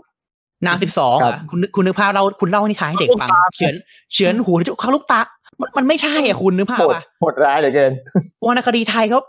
มันไม่ได้ทำมาเพื่อให้เด็กอะ มันไม่ใช่นิทานก่อนนอนอะ มันแค่เป็นนิทานเลยนะ เหมือนอารมณ์เหมือนแบบ ฟัง Grimmรุ่นรุ่นที่แบบ dark original Grimm มันไม่ใช่ Grimm มันเป็นเรื่อง dark ไงเออแต่เขามา soft ลงเขาทำมาทำให้ soft ลง เออบ้านเราไม่มีคนทำดิสนีย์มาเล่าเรื่องพวกนี้แบบตีความใหม่อะซึ่งทำผ่ายใหม่เสร็จแล้วคงมีนักวิชาการมาบอกว่า no no no no มันไม่ถูกต้อง คุณมาทำร้ายรากเหง้าของเราได้ยังไงอ่าไม่เป็นไรนอกนอกเรื่องไปไกลนอกเรื่องไปไกลครับ เดี๋ยวไปต่อดีกว่า ขออ่าน Q&A กันออกครบวันนี้ Raiders ตัวเสริมอ๋อฮะอะไรนะฮออ๋อพีแบบโร่ที่อาร์มบอกเฟรมอืม หรือว่าเฟรมอ่าสโตนเนเข้าใจง่ายโยนตีมเข้ามากดอ่าจริง ไปเวลาไปล่าสัตว์นะ เราไปล่าสัตว์ทอยเต่าเว่าวหมดแล้วก็จะแบบอ้าวไอ้เฮียเอ้ยจบแล้ว ชีวิตปวดตายแต่แต่เอ้ยแล้วก็คนป่าคนเขาวันวันๆไม่รู้ทำอะไรนะครับ พยายามที่จะไปเพิ่มประชากรตลอดเวลาแย่งกันตลอด ใครใครเข้าบ้านไว้ก่อนเข้าเต็นท์คัดเริ่มคัดไม่งั้นก็ไปปลูกฟาร์มอืมเนี่ยคิดถึงเหมือนกันนะไม่ได้เล่นนานแล้ว Stone Ageอืมนะคุณบุ๊กก็ บอกเหมือนกันนะก็แบบผมอะคือเกมนี้มันต้องเล่นแบบนั้นแหละไอเกมไอ้วัตหลอวัตดีแบบไม่งั้นมันเกมมันแห้งแห้งๆอือฮึเพราะอย่างไอ้ Raiders จริงๆแบบเอ็กยังเห็นตั้งแต่แบบอยู่หน้ากล่องแล้วชอบหน้ามากเลย แต่ว่าก็ยังไม่ได้ลองเล่นสักทีอยากลองหาเวลาเล่นร้านมาเจอไอ้ตัว ดันมาเจอแบบไอ้ Architects เนี่ยแหละเพราะเพราะว่าเพิ่งมารู้จักแบบไม่นานแล้ว Architects มันก็แบบรอจะออกพอดีพอมาเจอเออ Architects แล้วเอ็กเรียนถาปัดมาด้วยไงอ๋ออืม เลยแบบโอเคงั้นเดี๋ยวมาลองพอเล่นแล้วลองไม่ไม่ดีไม่กว่าเกี่ยวเลยแบบไม่เกี่ยวกันครับ ไม่เกี่ยว ส่งส่งกระเบื้องส่งอะไรผมผมชอบดีไซน์ของเซตนี้มากเลยนะทั้ง Raiders ทั้งไอเทคไอดีไซน์กล่องมันอะมันอ่าแบบใช่ไซส์มันใช้ได้เลยอะทรีใช่ที่อัมที่อัมจะพูดต่อเมื่อกี้เลยคือแบบว่ากล่องเล็กนิดเดียวแต่พองกลางออกมาเฮ้ยโคตรอลังการอะ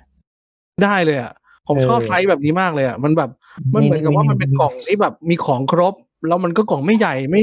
ไม่ waste space อะไรเลยอะไรเงี้ย ดีมากๆอะใช่ใช่แต่แต่ Architectsผม มันคุณใช้ว่าไซส์ดีปัญหา ผมว่ามันไม่มันไม่ดีหรอกมันเล็กไปเหรออัมใหญ่ก็บนเล็กก็บ่นไม่ใช่ ไม่ไม่ไอเนี้ยมันเล็กเอาเงี้ยผมรู้สึกว่ามันเล็กไปด้านละประมาณหนึ่งเล็กไปอย่างน้อยหนึ่งเซนอะมันโอเคมันใส่มันใส่ไม่พอนะเว้ยมันไม่พออะคุณอืมหมายถึงเก็บของเหรอมันจะใส่ของอะเหรอใช่เก็บของไม่พอ มันแบบมันจะพอดีพอดีแบบมันจะพอดีไปไหนเงี้ยแล้วตอน Architects นี้มีตัวเสริมมาอ้าวเริ่มแล้วแม่งเต็ม สุดท้ายคุณก็ต้องรื้อ insertร์ตกระดาษมันไปออกอะไรเงี้ย ยิ่งเราใส่ซองนะโหเรียบร้อยอัมเลื้อยอยู่แล้วอัมเลื้อยอยู่แล้ว ก็เลยต้องแบบต้องทำใจครับว่า insert กระดาษแม่งส่วนมากเกมมันต้องรื้ออะไอ้อย่างของอาร์มเอออย่างของอาร์มเก็บเรดเดอร์แบบ แบบแยกอัมเก็บภาคใช่ปะใช่อัมเอาเอา Fields of Fame กับ Hall of Heroes มันใส่ด้วยกันได้อยู่ครับ ก็คือเป็นสองกล่อง เขาเขาขายกล่อง big box ไว้นะคุณสำหรับใส่ซ้ำจริงเหรอ อันนี้ไม่ได้รู้เลยเออเขามีเขามีเขามีกล่อง big box ขายโอ้โหคือก็ถามว่าเล็กไหมมันก็ดีอะแต่แต่อันนี้มันเล็กไปนิดนึงอะอืม แต่ผมผมพอเข้าใจนะ เป้าเป้าหมายของการออกแบบอะว่าเขาอยากให้เกมเนี้ยมันดูเล็กกว่าเกมใหญ่ ๆ อื่น ๆ นะครับ คือมันจะแบบคือเท่าเท่าตอนที่ผมออกแบบกล่องอะไรเงี้ย ผมก็จะดูเรื่องเนี้ยแหละเหมือนกันไซส์บนตลาดเนี่ยเราเวลาเราเห็นภาพรวมเนี้ยเราอยากให้กล่องมันดูเล็กลงเพื่อที่จะให้รู้สึกว่าเกมนี้มันแบบ มันมันพูดเรื่องใหญ่แต่ในไซส์ที่เล็กอะมันจะแปลกๆอยู่ไงคือคือพอพอเรารู้สึกอย่างเงี้ยปั๊บ เราลองเปิดกางออกมากระดานเป็นกระดานแบบกระดานใหญ่ น่าจะเป็นพับหกใช่ไหมถ้าดูถ้าจำไม่พับผิดหกพับหกครับพับหกเออพออย่างเงี้ยปึ้งพอกางมาเฮ้ยกล่องเล็กนิดเดียวมันคือมันความเซอร์ไพรส์จังหวะแรกในการออกแบบเฮ้ยซึ่งซึ่งถ้าพีเอ็ก concern เรื่องจุดเนี้ยเป็นอาร์มก็ถือว่าเป็นลูกค้าที่พีเอ็กแบบตอบโจทย์ได้เลยนะเพราะอาร์มก็รู้สึกว่าเฮ้ยรู้สึกแบบว่าคุ้มค่ามากเลยให้กล่องแค่นี้ แต่ทำไมมันใหญ่จังวะอะไรอย่างงี้เหมือนกันนะจริงๆถ้าพูดอารมณ์ประมาณนั้นเออเออผมผมคิดว่าจริง ๆ แล้วคือมันเขาทำเล็กด้วยเหตุผลว่าเขาอยากประหยัดค่าส่งมากกว่า ผมผมคิดว่า simpleแค่เลยอะอืมก็ผมไม่แน่ใจเพราะว่าถ้าถ้าใช้ไซส์ในการส่งมันเท่า ๆกันทั่วไปอะผมว่ามันอาจจะไม่ได้ต่างกันมากอาจจะนี้ต้องลองดูเพไปราะเพราะเจ้าเพราะเจ้าเนี้ยเขาผมรู้สึกว่าเขาเป็นพวกแบบวางแผนมาค่อนข้างดีเลยอะเกือบเกือบทุกอย่างเลยแบบเหมือนคิดมาแล้วอะเรื่องขนาดเรื่องอะไรบลาบลาแล้วเขาเขา fix จะต้องใช้ใช้ไซส์เนี้ยอาจจะมีอาจจะเป็นแค่โรงงานแถวนั้นเขามีราคานี่ออ t ติมอลสุดก็ได้ อันนี้อันนี้คิดเล่นๆนะ เพราะว่าอย่าง Paladin เนี้ยก็ของค่ายเนี้ย เขาก็พยายามจะยัดลงไซส์เดิมให้ได้ แล้วก็ใช้วิธีการออกแบบบอร์ดแบบเออที่มันที่เล็ก ๆ แทนแล้วให้ไปใช้แบบล้นๆน่ะใช่ใช่พี่ก้องพูดถูกเลยแต่แต่ว่า Paladin เอาว่ามันแบบมันเล็กไปจริงๆอะบางทีแบบไม่แต่ใส่จะวางตรงนู้นตรงนี้อะไม่มีบอร์ดให้กูเลยวันนี้ต้องไปวางข้างนอกเลยวันนี้เอออันนี้อก็แอบแอบรู้สึกเหมือนกันสำหรับ Paladin นะเพราะว่าของมันเยอะอืมเขาก็มีความดื้อนิดนึงอะโอเค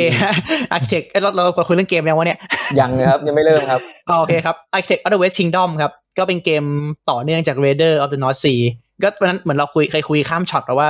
เอ่อมันแอบต้นเกมมันแอบ blank นิดนึงสำหรับสำหรับอืมคนเล่นใหม่นะครับ แต่ที่ concept มันง่ายนะอันนี้อันนี้อันนี้เป็น worker placement ที่ twist ไปอีกเหมือนกันคืออย่างที่บอกคือปกติ worker placement เนี่ยลงปุ๊บคนอื่นลงไม่ได้ ลงปุ๊บเราได้ของไอเกมเนี้ยลงซ้ำได้ แถมทุกครั้งที่ลงซ้ำอะ เออเราได้ของเพิ่มขึ้น สมมติผมลงช่องเก็บไม้มีคนงานหนึ่งตัวได้หนึ่งไม้ ลงครั้งที่สองมีสองตัวได้สองไม้สามตัวสามไม้สี่ตัวใช่ใช่สี่ไม้ เออถ้าคุณถ้าเกิดไม่มีใครทำอะไรคุณคุณก็จะได้แบบทบต้นทบดอกแบบมหาศาลนะครับ แต่ว่าเกมนี้มันเลยมีเมคานิกอีกอันหนึ่งคือ คุณต้องเลือกระหว่างคุณจะไปลงทำของ หรือไปแจ้งตำรวจจับเพื่อนที่อยู่ในช่อง action อืมอ่าซึ่งเกมนี้แจ้งตำรวจจับมันมันไม่ชนะนะแต่มันสนุก ก็จับเพื่อนจับเพื่อนเข้าคุก แล้วก็เอาเพื่อนสามารถเอาเพื่อนไปขึ้นเงินรางวัลที่ ที่คุกได้ด้วยอะไรอย่างเงี้ยก็หาหาเงินจากการจับเพื่อนได้เหมือนกัน อ่า ระหว่างที่คุณเก็บ resource คุณก็เอา resource ไปสร้างสร้างตึกสร้างอะไรก็ก็เป็น mechanic ของเกมไปนะครับ ผมคิดว่ามันเกมที่ค่อนข้างค่อนข้างแน่นนะ นอกจากจะจะมีปัญหาที่หน่อยแค่ว่าเออคือคือเกมนี้มันจบด้วยการสร้างตึก พอสร้างตึกมันก็จบแต่ว่าระหว่างทางมันเหมือนกับ มันจะโล่งๆอะเราตอนเรากำลังบิวเอนจินเราไม่รู้ว่าจะไปไหนไงเราแค่รู้สึกว่าเราแค่อยากจะเก็บของเยอะๆกับไปจับเพื่อนเท่านั้นเอง อืม มันมีจ้างคนงานเพิ่มเป็นแบบแต่ละอย่างด้วย อ่าใช่แล้วก็จะแต่เพราะการจะสร้างตึกแต่ละชนิดมันต้องจ้างคนงานที่มีชนิดเอ่อ requirement ความสามารถเอ่ออะไร job description อะตรงกับกับเอ่อกับการ์ดตึก อย่างเงี้ย ไม่ใช่แบบเป็นเกษตรกรก็ไปรับตังค์ไม่ได้อะไรเงี้ยอืม อืม ผมว่ามันมันเกมนี้มันสอนง่ายดีนะเจ้าผมรู้สึกว่าผมแบบ ผมเข้าใจเวลามีคนสอนผมเข้าใจง่าย ๆ มากเลย แล้วมันก็จะมีเดฟพอที่ทำให้เราเล่นได้เรื่อยๆอะไรเงี้ยอะมันยากแค่ตึกอะหมายถึงว่าไม่ได้ยากแค่อธิบายว่าจะเอาก็ก็มันก็ไม่ยากหรอก concept คืออะคุณอยากสร้างตึกอะไรใช่ไหมคุณก็ไปเก็บเก็บของมาให้ตรงตึกแล้วเดี๋ยว ทุกอย่างมันก็จะ work out ไปเอง อือฮึ mechanic ที่ผมชอบคือระบบความดีความชั่วเนี่ยอ่าเอ้ย thematic มากเลยโคตรโคตรดีเลยเออเออพอเป็นเข้าคนชั่วไม่ต้องจ่ายภาษีเออแต่คนชั่วทำไปไปได้บางที่ไปไม่ได้บางที่ เออคนดีก็ไปตลาดมืดไม่ได้อะไรเงี้ยบางทีเราต้องยอมยอมไปทำตัวโกงภาษีแล้วจะได้แบบชั่วชั่วๆอยากจะชั่วจังเลย เออเนี่ยดูคอมเมนต์ก็เกมในตำนานของผมครับ เออเอาไม่แบบไม่ไม่ทำมิชชั่นจับเพื่อนเล่นเล่นเกมไปสี่ชั่วโมง โอ้ยเหี้ยไม่เขาลืมนึกว่าบอกว่าเกมนี้จุดประสงค์มันชนะด้วยอะไร มันมึนงงตรงนี้อะเปล่าไงก็ก็ก็อะก็อาจเพราะว่าเป็นลักคลักอะไรนะเป็นปัญหาของเกมที่ไม่มีราวจบ เออเออแล้วก็อืมแล้วก็เกมเนี้ยคะแนนของการสร้างตึกอะมัน reward ไม่ดึงดูดพอ คือมันไม่ได้แบบสร้างตึกแล้วมันโบ๊ะบะแบบระเบิดพลังมากไปไอเกมเนี้ยสร้างตึกแล้วเป็นแบบ minor อะโบนัสดีเดียวอืมมันตึกมันไม่ใช่ engine ไง มันเลยแบบเกมมันเลยแบบ ไม่ไม่ได้เร็วขึ้น แถมสร้างตึกแล้วคนงานหายอีกเล่นยากขึ้นกว่าอีก เอออาจจะเป็นอาจจะเป็นปัญหาหนึ่งของเกมนี้ก็ได้ไม่ใช่ปัญหาหรอกเป็นลักษณะของเกมเนี่ยทำให้ถ้าอยู่ผิดวงนี่เรียบร้อยเลย นานแน่เออภาคเสริมดีนะ ผมผมเลยคอมเมนต์ให้ซื้อนะถ้าใครเล่นไฮเทคนะครับ ก็เออแล้วพูดถึงภาคเสริมอยู่เลย ว่ากบเล่นแล้วเป็นไงบ้าง ดีดีดีมาก มันจะช่วยมันเพิ่มมานิดนึง ช่วยมีการดเพิ่มมาชนิดหนึ่งซื้อแล้วจะไปทำให้คนงานอะ มันเก่งขึ้น หรือทำให้ตึกเคลมโบนัสได้อีกรอบคือคือไอ้เกมนี้มันมีปัญหาไม่ปัญหาคือปัญหาแล้วกัน คุณมันจ้างคนงานได้ห้าตัว แต่คุณอยากจ้างแค่สามตัวที่สามสี่ต่างก็พออะไรเงี้ยเพราะว่ามันมันแค่เป็น recommend สร้างตึกอะแต่ไอ้ภาคนี้มันนอกจากจะได้ความสามารถเพิ่มแล้วมันยังได้แบบได้แต้มเพิ่มทำให้เราอยากจะเล่นสายอื่นๆบ้าง มีที่ใช้ของเพิ่มอะอย่างงี้ป่ะแล้วเกมมันไม่ได้ยากขึ้น ก็ Architect of the West Kingdom ครับ ก็ไม่ได้มีอะไรใหม่เนาะก็แค่ revisit worker placement ในอีกอีก twist หนึ่งกลายว่า list นี้จริงๆแล้วเอาไอ้ Raider หรือ Architect ออกสเกลแล้วใส่ Stone Age ดีกว่า จะได้เป็นแบบ basic worker placement หน่อย อ่าใช่ แล้วเป็น introductory ไปในตัวนะครับอืมอ่าก็ข้ามไปรวดเร็ว แต่เกมดีนะครับอยากเล c o m m e n t ให้ให้ให้ลองเล่นกันสำหรับคนที่แบบอะไรอะสายสายถัดจากถัดจากร้านเกมนิดนึงอะไรเงี้ยอืมใช่อยากซื้อกลับบ้านอยากเล่นกับเพื่อนมีกลุ่มแล้ว กลุ่มเพิ่งก่อตั้งอะไรเงี้ยอืมได้เลยมีแปลไทยนะครับ มีแปลไทยนะครับ อันนี้ เออมีแปลไทยด้วย ราคาไม่แพงเท่าไหร่ ชื่ออะไรวะภาษาไทย สถาปนิกอะยุโรปไม่ใช่อะไรเอาตะวันอะไรสักอย่างจำไม่ได้ไม่ไม่เคย จริงๆเดี๋ยวนี้เกก็ชื่อไทยเกมเกมไทยนี่แปลเยอะเหมือนกันนะจำชื่อกันไม่ได้แล้ว เมื่อก่อนจะแบบมีไม่กี่เกมอ่าฮะชื่อชื่อจำง่ายด้วย เกมซีรีส์กล่องเล็กจะจัดใส่ภาคเสริมอ่า Architect การ์ดเก็บนอกกล่องโหหนักเลย Raider มี big box ครับใช่ สถาปนิกแห่ง แห่งนครตะวันตก อ๋ออะฮะ อันนี้อะของค่าย Dice Cup นะครับก่อนที่บอกการ์ดคือ engine ใช่ไหมครับ เกมนี้ใช่การ์ดคนก็คือ engine นะแต่มันก็มันไม่ได้เก่งมากไงแต่แล้วภาคแรกคือถ้าเกิดไปลง engine เยอะ มันก็จะ action มันเปลืองอะเราต้องดวงเราอยากจะแบบเบอร์มันก็หลายอย่างอะครับ แต่ก็ตาม weight นะ ไม่ได้รู้สึกว่ามันแบบมันเป็นข้อเสียอะไร Everdell Everdellเป็นเกมที่ถือผมเรียกผมคิดว่าไฮเหมือนกันนะหมายถึงว่าไม่มีเอ่ประอกอบเลย จากอุปกรณ์มันนะผมรู้สึกว่าเรทเรทความไฮมันน่าจะอยู่แถวๆค่ายค่าย Stone m a y e r เกมอะอารมณ์แบบอืมอืมภาพสวยอะไรภาพสวยของเล่นดี มีโทเค็นกิมมิกน่ารัก อะไรเงี้ย ก็อืมผมผมก็รู้สึกว่ามัน อะไรนะเป็นเกมเป็นเกมที่คอมโพเนนต์สวยดึงดูดสุดๆ แล้วเป็นเกมที่ซื้อเพราะ component แบบเพียวๆเลย โดยไม่ต้องสนใจว่ายังไม่รู้เลยว่าเกมเล่นประมาณไหน แต่ว่าพอเห็นภาพว่ามัน มันเป็นเหมือนกับบิวบิวเออ คือต้นไม้ด้วย แล้ว artwork แบบเนี้ยบกริบมากพอซื้อมาจริงๆ ต้นไม้นี่ไม่ไม่ไม่มีประโยชน์ ถูกต้องครับ ไม่มีไม่มีผลกับเกมเลยครับ ผมโค่นทิ้งได้เลย แต่แม่งมองยากกว่าเดิมด้วยเฮียอีกอย่างหนึ่งพอประกอบต้นไม้ปุ๊บนี่เอาเก็บใส่กล่องไม่ได้ตลอดเลยจบละเออแล้วพูดพูดถึงพูดถึงพูดถึงประกอบต้นไม้นี่อันนี้ Wingspan ทำการบ้านมาดีกว่าเยอะมาก คือเอ่อขนาด Dice Tower อะเขาอืมคือทุกอย่างมันมันใส่แพ็คพอดีอะสวย อืม อ่า แล้วพอเสร็จแล้วประกอบปุ๊บสามารถใส่ในช่องเดิมกลับไปได้อีกอะไรเงี้ย ใช่อันนี้ก็คือไร้กาดใช่เออแต่ Everdell ก็พลาดตรงนี้แต่ไม่เป็นไร อาจจะเป็น Kickstarter ไหนลองลองทำเพิ่มทีหลังไม่ได้คิดแต่แรก เขาอาจจะอยากให้แบบว่าเอาต้นไม้โชว์ไว้แบบ เฮ้ยเกมอะไรเนี่ย มาลองชวนเล่นดูดีมันดูดีนะเวลาคุณวางไปซุปไปร้านเกมไปดูเพื่อนเล่นหูใช่ใช่ดูดีจังอะไรเงี้ยอืมแล้วมีก็รูปเบอผร์มรี่กิ้งตามพื้น ผมชอบผมชอบรูบุ๊กมันมากเลยอะเป็นเป็นเกมที่ เขียนแบบอะไรไม่ไม่ได้ว่าเขียนดีนะครับ คือแบบการจัดเรียงองค์ประกอบมันเหมือนแบบผมอ่านหนังสือนิทานเลยอะภาพอืม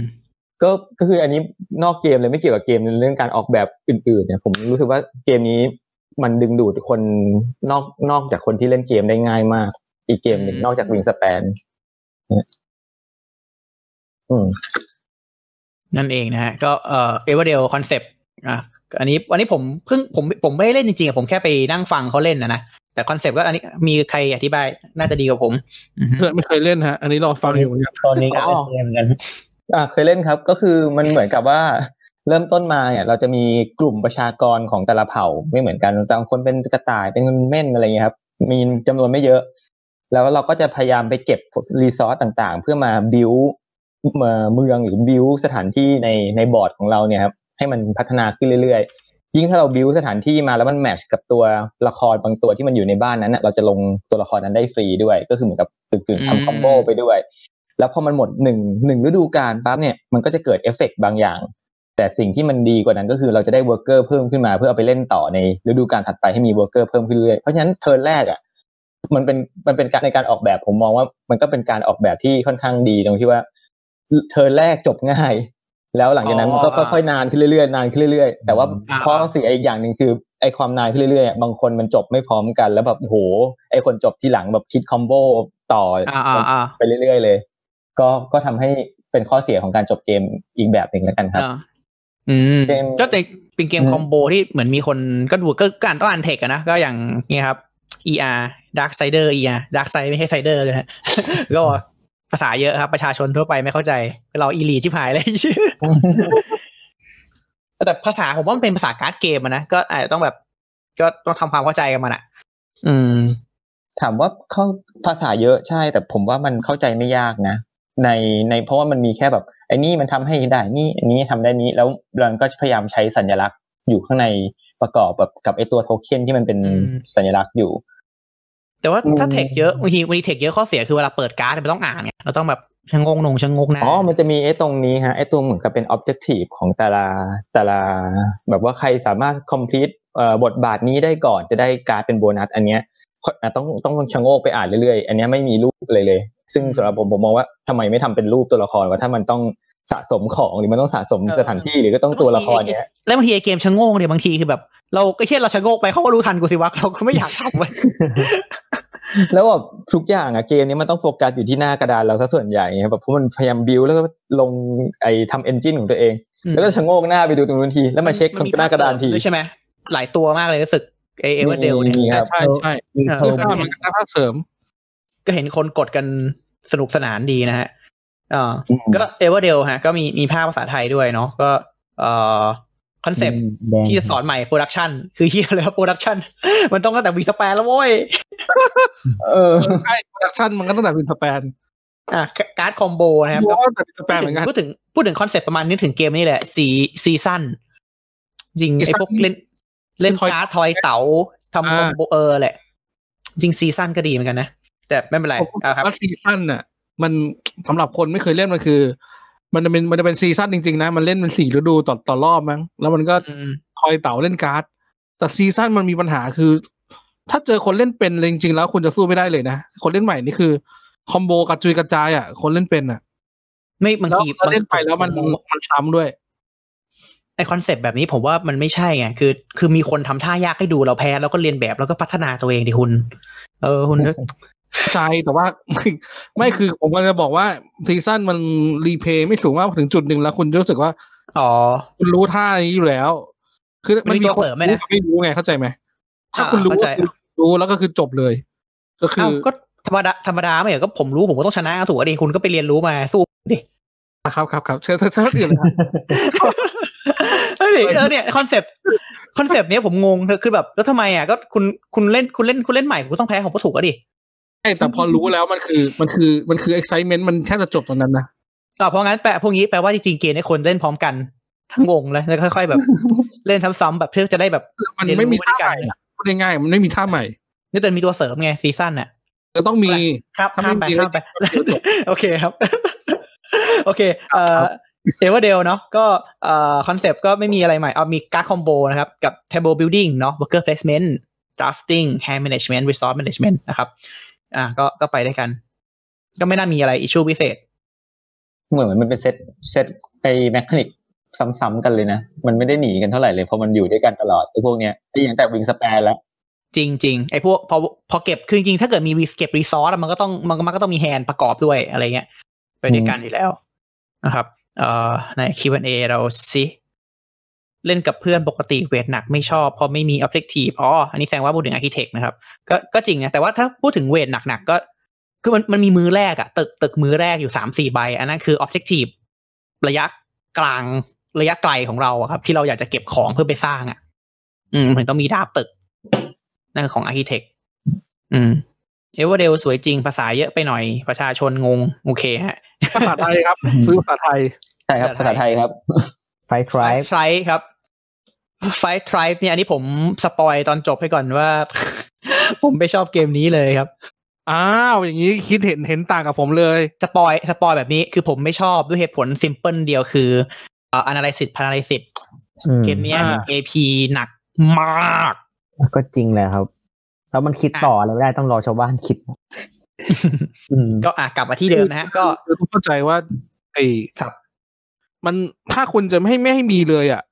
มันมันก็จะไม่มีเกมแบบนี้ออกมาไง เข้าใจป่ะอืมมันแบบ คือถ้าคุณเราเราไม่ได้ทุกอย่างอะ สมมุติว่าอะอยากทำเกมที่ที่เราต้องเล่นเพื่อไม่ให้เซตอัพคนคนอื่น แต่ว่าเราก็ต้องคิด ซึ่งมันเป็นเรื่องที่มันต้องเกิดว่ะ ผมว่าเป็นเรื่องที่หลีกเลี่ยงไม่ได้ไม่จริงๆไม่จริงๆพูดอย่างนี้ครับ AP เนี่ย มันเป็น เอ่อมันเป็นมันจะเป็นต่อเมื่อมีใครคนใดคนหนึ่ง เป็นอย่างอะอย่างน้อยหนึ่งคนใช้เวลาเฉลี่ยต่อเทิร์นนานกว่าคนอื่น ถ้าเกิดว่าทุกคนในวงดำเนินไปด้วยเพซซิ่งเดียวกัน คือคุณอาจจะคิดทุกคนใช้เวลาคิดคนละชั่วโมง โอเค ก็ทุกคนแฮปปี้ก็ก็จบ ตอนนี้คุณโบบอกว่าเป็นปัญหาผู้เล่นแล้วนะ ไม่ใช่ปัญหาเกมแล้วนะ แต่เกมมันแค่เป็นมีส่วน ใช่และไม่ใช่ เพราะว่า analysis paralysis แปลว่า เป็นเกมที่เปิดออปชันให้ทำอย่างมากมาย อ่า อ่า พอมีออปชันเยอะ ก็คนที่คิดเยอะมันก็เยอะ คือมันเป็น คือมันต้อง เอ่อเกมต้องเอื้อให้ให้เกิดเหตุการณ์นั้น และคนน่ะ ไปจมอยู่กับสถานการณ์นั้น อย่างนี้ผมผมถามนิดมันเป็นคุณไม่ชอบเกมที่เปิดโอกาส AP ทุกเกมเลยเปล่าหรือแค่เกมนี้ ใช่และไม่ใช่ ถ้าเกิดสมมติเกมนี้ผมเจอวงที่คิดในเพซซิ่งเดียวกับผม ผมก็จะเล่น อ่าโอเค สรุปว่าอ่าอยู่ที่วงนะฮะ โอเค อะอย่างนี้สมมติอย่างนี้อะถ้าพูดพูดถึงอะอย่างใน side topic กันเนี่ยคืออย่างผมอะผมเล่นผมเล่นโกะออนไลน์อยู่ เล่นทุกวันเลยไม่วันละวันละสามสี่กระดานนะครับ ก็บางวันเกินด้วย แต่ผมมาเล่น The Blitz Blitz คือผมเล่นทั้งกระดานอะผมเล่นสี่นาที ไม่ใช่สี่นาทีด้วยผมเล่นหนึ่งนาทีแล้วก็ turn ละสิบวิอ่าโอ้โหซึ่งซึ่งมันจะเป็นคนละแบบกับคนที่เล่นโกะแบบคิดวันหนึ่งท่าหนึ่งอะไรเงี้ยใช่ไหมอ่าใช่ ซึ่งซึ่งเป็นคนละแบบ ซึ่งไงมันคือเกมอะออปชันมันให้แต่คือผมคือแต่คือเป็นผมไม่ได้โปรคือผมแค่อยากจะเล่นเครื่องรับสมองค่าเวลาสั้นๆอะผมไม่ต้องการแบบดีฟอะไรขนาดนั้นแบบเหมือนลงเหมือนมาเล่นเกมต่อต่อต่อต่ออะจบกลับบ้านไปเดี๋ยวระหว่างคิดงานอะไรเงี้ยซึ่งโกสามารถคิดเป็นวันได้นะ ใช่แล้วใช่คือเออนั่นแหละ เข้าใจเข้าใจอ่าผมนึกก็ก็คือในในมุมมองก็คือประมาณนี้ คือผมมีคล็อกคล็อกที่เรา prefer ของเราอยู่ ซึ่งนั่นแหละ ก็อืมคิดช้าคิดนานไม่เท่ากันนะฮะก็ยอมรับนะว่ามัน AP แต่ว่าผมก็อาร์มก็ชอบเหมือนกันนะ ตัวไฟท้ายตัวนี้คือคือเราเราเรามาเล่าก่อนว่าเกมนี้มันมันสำหรับคนที่ไม่เคยเล่นนะว่าเป็นยังไงเกี่ยวกับอะไร ผมผมไม่เคยเล่นครับ โอ้ยผมเล่าตีไม่ฟังเลยครับ ครับผมเล่าให้ผมฟังหน่อยครับ ในดินแดนอาหรับราตรีแห่งหนึ่งโอ้โหมี djinn มีชนเผ่าต่างๆ อยู่มากมาย มีอูฐครับต้นไม้ สุดท้ายคุณก็หยิบหยิบหยิบโทเค็นไปมา แล้วคุณก็หยิบของไม่เก็บอ้าวซึ่งเวลาคนอ่านอ่าอ่านชื่อเกมเนี่ย มันห้าห้าเผ่าแต่เล่นได้สี่คนนะมันไม่ได้เล่นได้ห้าคน โอเค อะ concept เกมก่อนนะครับ เรางั้นก่อนจะเล่นเกมนี้เราบอก เราต้องพูดถึง mancala ก่อน mancala เนี่ยเป็น mancala ถ้าเกิดคุณไม่เคยเห็นนะครับ คุณจะเห็นตามตลาดที่นักท่องเที่ยวไปซุปคุณไปหัวหินไปอะไรเงี้ยตลาดที่มีนักท่องเที่ยวฝรั่งเดินเยอะๆนะครับ หรือตามโรงแรมที่คุณไปเที่ยวรีสอร์ทเนี่ยมันจะเป็นหลุมถาดไม้อะถาดไม้ที่คว้านเป็นหลุมหลุมกลมๆอยู่จำนวนจำนวนหนึ่งอือหือนะครับ แล้วในนั้นก็จะวางลูกแก้วไว้อยู่นะมันคือหมากมันคือหมากขุมของคนไทยนั่นนะนั่นคือมาคาร่านะครับอืมเวลาพูดหมักหลุมไอ้คนที่ไม่รู้หรอกหยิบหยิบถั่ว อะไรอ่าหยิบปะถั่วใช่ คุณก็อ่าคุณอ่าอ่าอ่าระบบนี้ใช้ในทราจันถ้าคุณเคยเล่นทราจันนะครับ ก็อือหือกำกำของทั้งหมดสมมติถ้าถ้าตรงนั้นมีลูกแก้วอยู่ห้าลูก คุณก็จะหยอดทีละหนึ่งหนึ่งหนึ่งหนึ่งไปห้าอัน แล้วทุกคนก็ทำไอกระบวนการเงี้ยไปเรื่อยๆอันนี้คือ mancala ซึ่งซึ่งเกมเนี้ยนำ system mancala มาใช้ คือไอ้ Five Tribes มันก็จะมีการสุ่มไอ้โทเค็นสีที่มีเผ่าแต่ละตัวไม่เหมือนกันวางไว้ ในช่องตารางเอ่อตารางหมากรุกอะตารางสองตารางเท่าไหร่ห้าเท่าไหร่หกไม่รู้ห้านะครับขุมอะก็กำคุณก็คุณก็เลือกมาที่หนึ่งกำเสร็จแล้วก็หยอดหยอดหยอดตัวละครไป แล้วตัวสุดท้ายที่คุณไปลงอะมันลงที่ไหนสีอะไร คุณจะได้ทำ action ประจำตัวสีนั้น ประจำตัวของสีนั้นแล้วมันสีสุดท้ายสีสุดท้ายที่คุณลงจำนวนก็มีผลด้วยนะเกมอ่าเนี้ยใช่จำจำนวนที่คุณก้อนที่คุณไปหยอดอะยิ่งยิ่งก้อนใหญ่อะเอ่อ power ในการทำ action นั้นๆก็จะแรงขึ้นอือฮึ ซึ่งแต่ละ action ก็จะมีมากมายก็อย่าง simple ก็ซื้อซื้อ djinn djinn เนี่ยไอตัวแบบเป็น special ability มาตั้งไว้แล้วคุณก็จะมีความสามารถบลาบลาบลาบางตัวก็ถ้าคุณเก็บไว้เยอะ กับตัวคุณก็จะแบบเป็นชนะ หรืออะไรเงี้ยครับนั่นคือ five tribe อืมคือแต่ละเผ่ามันจะมีการทำคะแนนไม่เหมือนกัน มันจะมีห้าเผ่าห้าสีใช่อ่าซึ่งซึ่งคำว่าเผ่านี่ไม่ได้แปลไม่เราเราเออก่อนคือคำว่าเผ่าเนี่ยเราเราไม่ได้เล่นเป็นเผ่าไหนนะไม่ได้เกี่ยวเลยนะคำว่าเผ่าเนี่ยเป็นว่าเผ่าขคิ้อวงเกมสี คิ้วมันไม่คิ้วเสียคิ้วมินิเจอร์สีอ่ามีเปิลสีนั้นๆน่ะ แต่ละเป็นตัวมันความตัวสามารถแทนของเผ่านั้น ใช่มันเลยมันเลยเป็นห้าเผ่า แต่ว่าเล่นแล้วสี่คนเพราะเกมมันมีห้าเผ่า แต่เราเป็นสี่คนที่ไม่ได้เกี่ยวอะไรกับกับเผ่าอ่าฮะมาใช้ความสามารถของแต่ละเผ่าให้แบบมันเหมาะสมอะไรอย่างเงี้ยอันนี้มันเข้าใจเลยว่าเล่นเล่นเอพแน่นอน เพราะว่าไอ้แค่ว่านับช่องที่มันจะไปลงแล้ว ต้องใช้ตากวาดไปความอะไรเงี้ย ความยากมันคืออย่างนี้พอคุณสมมติคุณหยอดเสร็จใช่ป่ะ แล้วคุณก็จะเห็นตอนปลายทางเว้ยอะทำแบบนี้ไอคนนู้นจะได้แบบนั้นนี่นะอ่าใช่ใช่อ๋อเรียบร้อย แล้วโค้ด AP เลยอะเราต้องเราต้องมาคิดว่าเรากำลัง setup ให้เขาได้แต้มมหาศาลหรือเปล่า ถูกถูกนั่นแหละครับ ที่มันทำไม่นานนั่นแหละถามว่ามันสนุกไหมมันก็สนุกนิดนึงตรงนี้นะ มันคุณต้องคิดว่ายังไงให้แบบอืมเล่นแล้วไม่ setup คนอื่นนะ ส่วนตัวผมมองว่าคุณไม่ควรไปคิด step สองอันนี้อันนี้หมายถึงส่วนตัวนะ ก็ถ้าคุณคิด step สองมันเสียเวลาเพราะว่าคุณน่ะไม่มีทางรู้หรอกว่า คือเหมือนบางทีคุณ control ไม่ได้ ไม่ว่าคุณจะขยับยังไงอะมันก็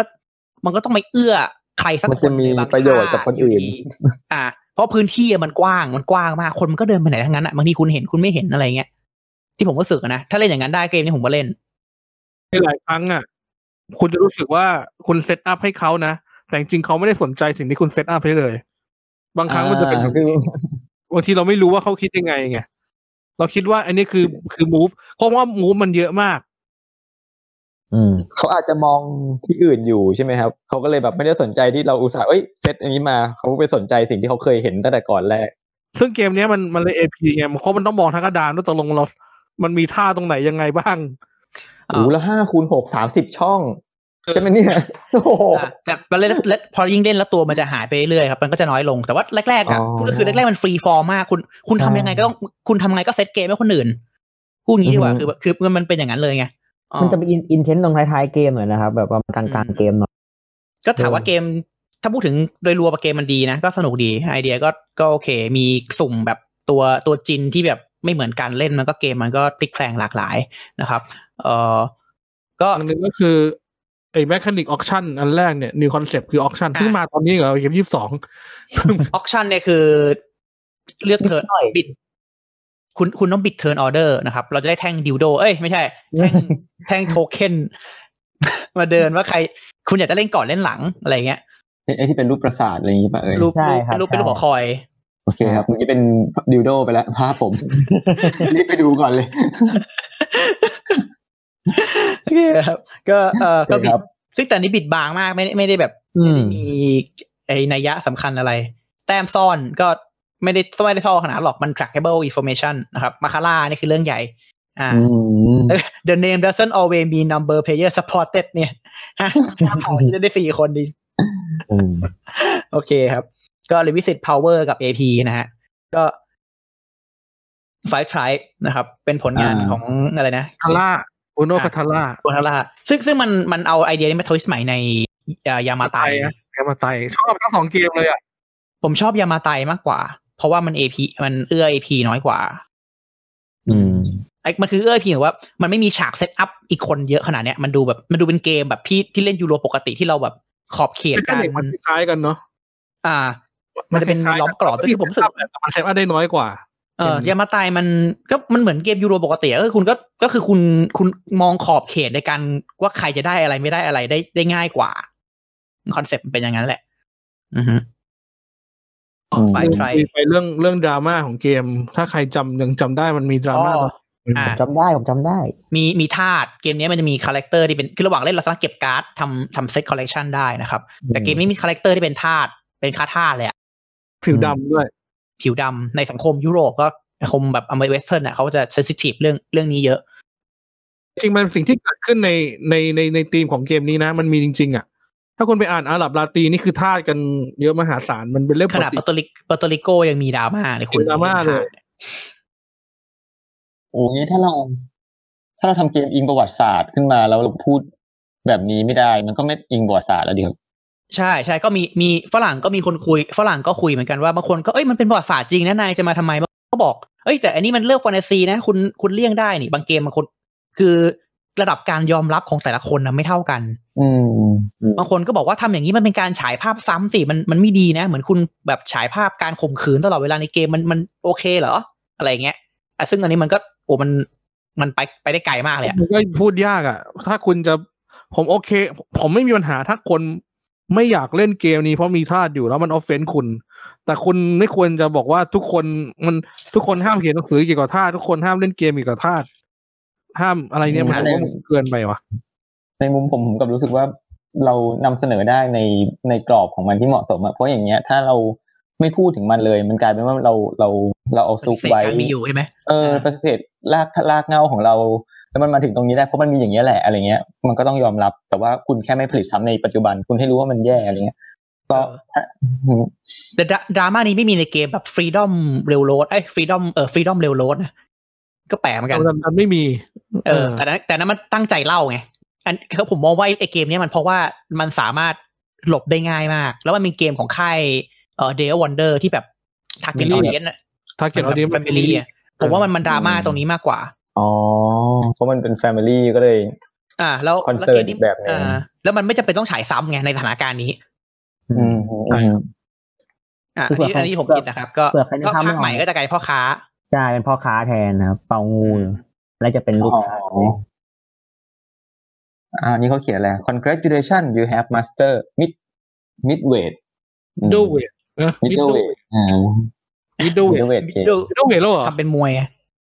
ก็มีเขาถัดไปมันเป็นคอนคอเดียที่อันเนี้ยอันนี้อันนี้อันนี้มันคือเลขสามเลยแล้วไง อันนี้คือเราเป็นอันเนี้ยก่อนอันนี้พวกไหนนะอันนี้ยังคืไม่อสต็สาอปมใช่ไหมโอเคเป็นสต็อปสต็อปสุดท้ายของสามเพราะว่าหลังจากนี้มันสาม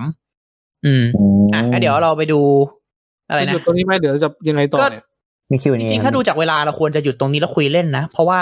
ถ้าหลังจากนี้มันจะมันจะมันจะมันจะมันจะเริ่มมันจะเริ่มมันและคุยยาวมาก วันนี้เราจบที่เกมนี้ก่อนก็คือ Five Try นะครับ ก็เราเป็นผู้วิชิตเกมเวทกลางกันแล้วนะครับ ทุกคนเอาบัตรกาศนียบัตรไปได้นะฮะ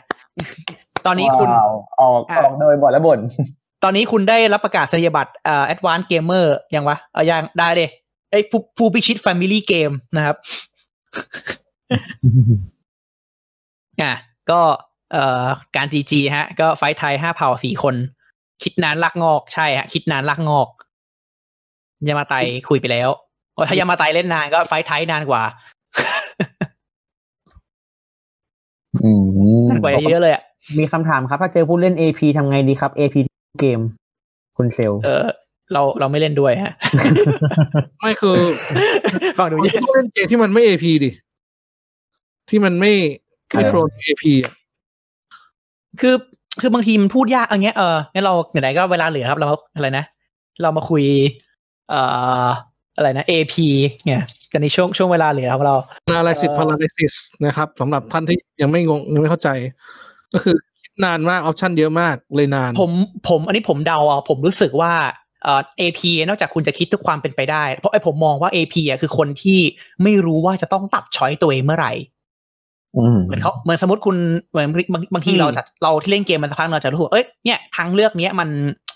ตัดไปเลยก็ได้ ตัดจากการคำนวณหรอสมมติมีให้ให้เลือกสิบเรารู้แล้วว่าโอเคสองอันเนี้ยไม่ work เราตัดออกเราก็จะแบบ down scale decision ได้ได้เรื่อยๆอะไรเงี้ยแต่ผมผมรู้สึกว่าคนที่เป็น AP เขาแบบเขาทนเขาทนไม่ได้ที่เขาจะไม่ลองไปไปคิดคิดตรงนั้นตรงนั้นอ่าอ่าแล้วผมแล้วอีกอันหนึ่งคือที่ผมรู้สึกอะคือเขาอาจจะเอ่อเอ่อเหมือนแรมหมดอะแล้วเขาก็เลยลืมไปแล้วก่อนนะคิดอะไรเขาเลยต้องมา revisit ใหม่แล้วมันก็เลยนานขึ้นเรื่อยๆเรื่อย พออันนี้ยิ่งคิดเยอะ ยิ่งคิดเยอะ ยิ่งมีไอยิ่งเปลืองแรมเยอะ ยิ่งแรมหมดเออต้องคิดกลับมาคิด choice แรกคืออะไรวะลืมไปแล้วอะไรอย่างงี้ๆเอ่อผมผมรู้สึกนะอันนี้อันนี้เดาอันนี้เดาเขาก็เลยคิดนานอืมแล้วมันกลับมาที่ใส่ว่าเขาทนไม่ได้ที่เขาจะ เอ่ออะไรอะไม่ไม่พอให้ครบอะอ่าซึ่งเป็นอีกเรื่องกับคิดช้าคิดช้าก็เป็นเรื่องเรื่องของ skill ที่ผมว่ามันฝึกกันได้เพราะถ้าเกิดเราคล่องเราก็จะจะจะตัดสินใจได้เร็วขึ้น อืม ผมกลับรู้สึกว่าคือในมุม AP มันก็มีอีกด้านหนึ่งไงว่า เขาเป็นคนที่สนุกคิดไงคือเกมบางเกมมันออกมาออกแบบมาให้เรา explore ไปเรื่อยๆ สมมติว่ามันอย่างนี้ครับอืมยิ่งชอยเยอะเงี้ยเขาเขามองว่าเกมเนี้ยมันไม่ได้สนุกที่ชนะอะไรหรอกแต่แค่ว่าเขาสนุกที่การ explore บางอย่างแต่บางอย่างมันก็แค่อยู่ในหัวเขาคนอื่นไม่ได้เห็น อ่าใช่ใช่กลายกลายเป็นว่าเกมคนการที่มี AP อยู่ในวงอะคนที่มีปัญหาก็คือคนอื่นๆนั่นแหละเพราะคนที่เป็น AP แฮปปี้กับการเล่นเกมนี้มาก อ่าใช่ ก็แต่นี้บอกคือปัญหาของการคือเขาเขาเขาว่า AP อะมันจะเกิดต่อเมื่อ pacing อืมคนนั้นมันไม่เข้ากับคนในวๆงใช่ผมว่าหาคนเล่นจังหวะเดียวกันได้ดีกว่าน่าจะดีกว่า อันนั้นอันนั้นก็คือก็ถ้าพูดแบบก็คงต้องตักหางไปวาดแหละก็ทำได้ทำอะไรไม่ได้จริงๆเป็นผมผมก็คงบอกแบบเออก็เล่นวันนี้นะเราจะเดินอย่างเอออะไรเหมือนที่พี่ก้องพูดกับพี่แจนในคลิปทรทัวร์ใช่ไหม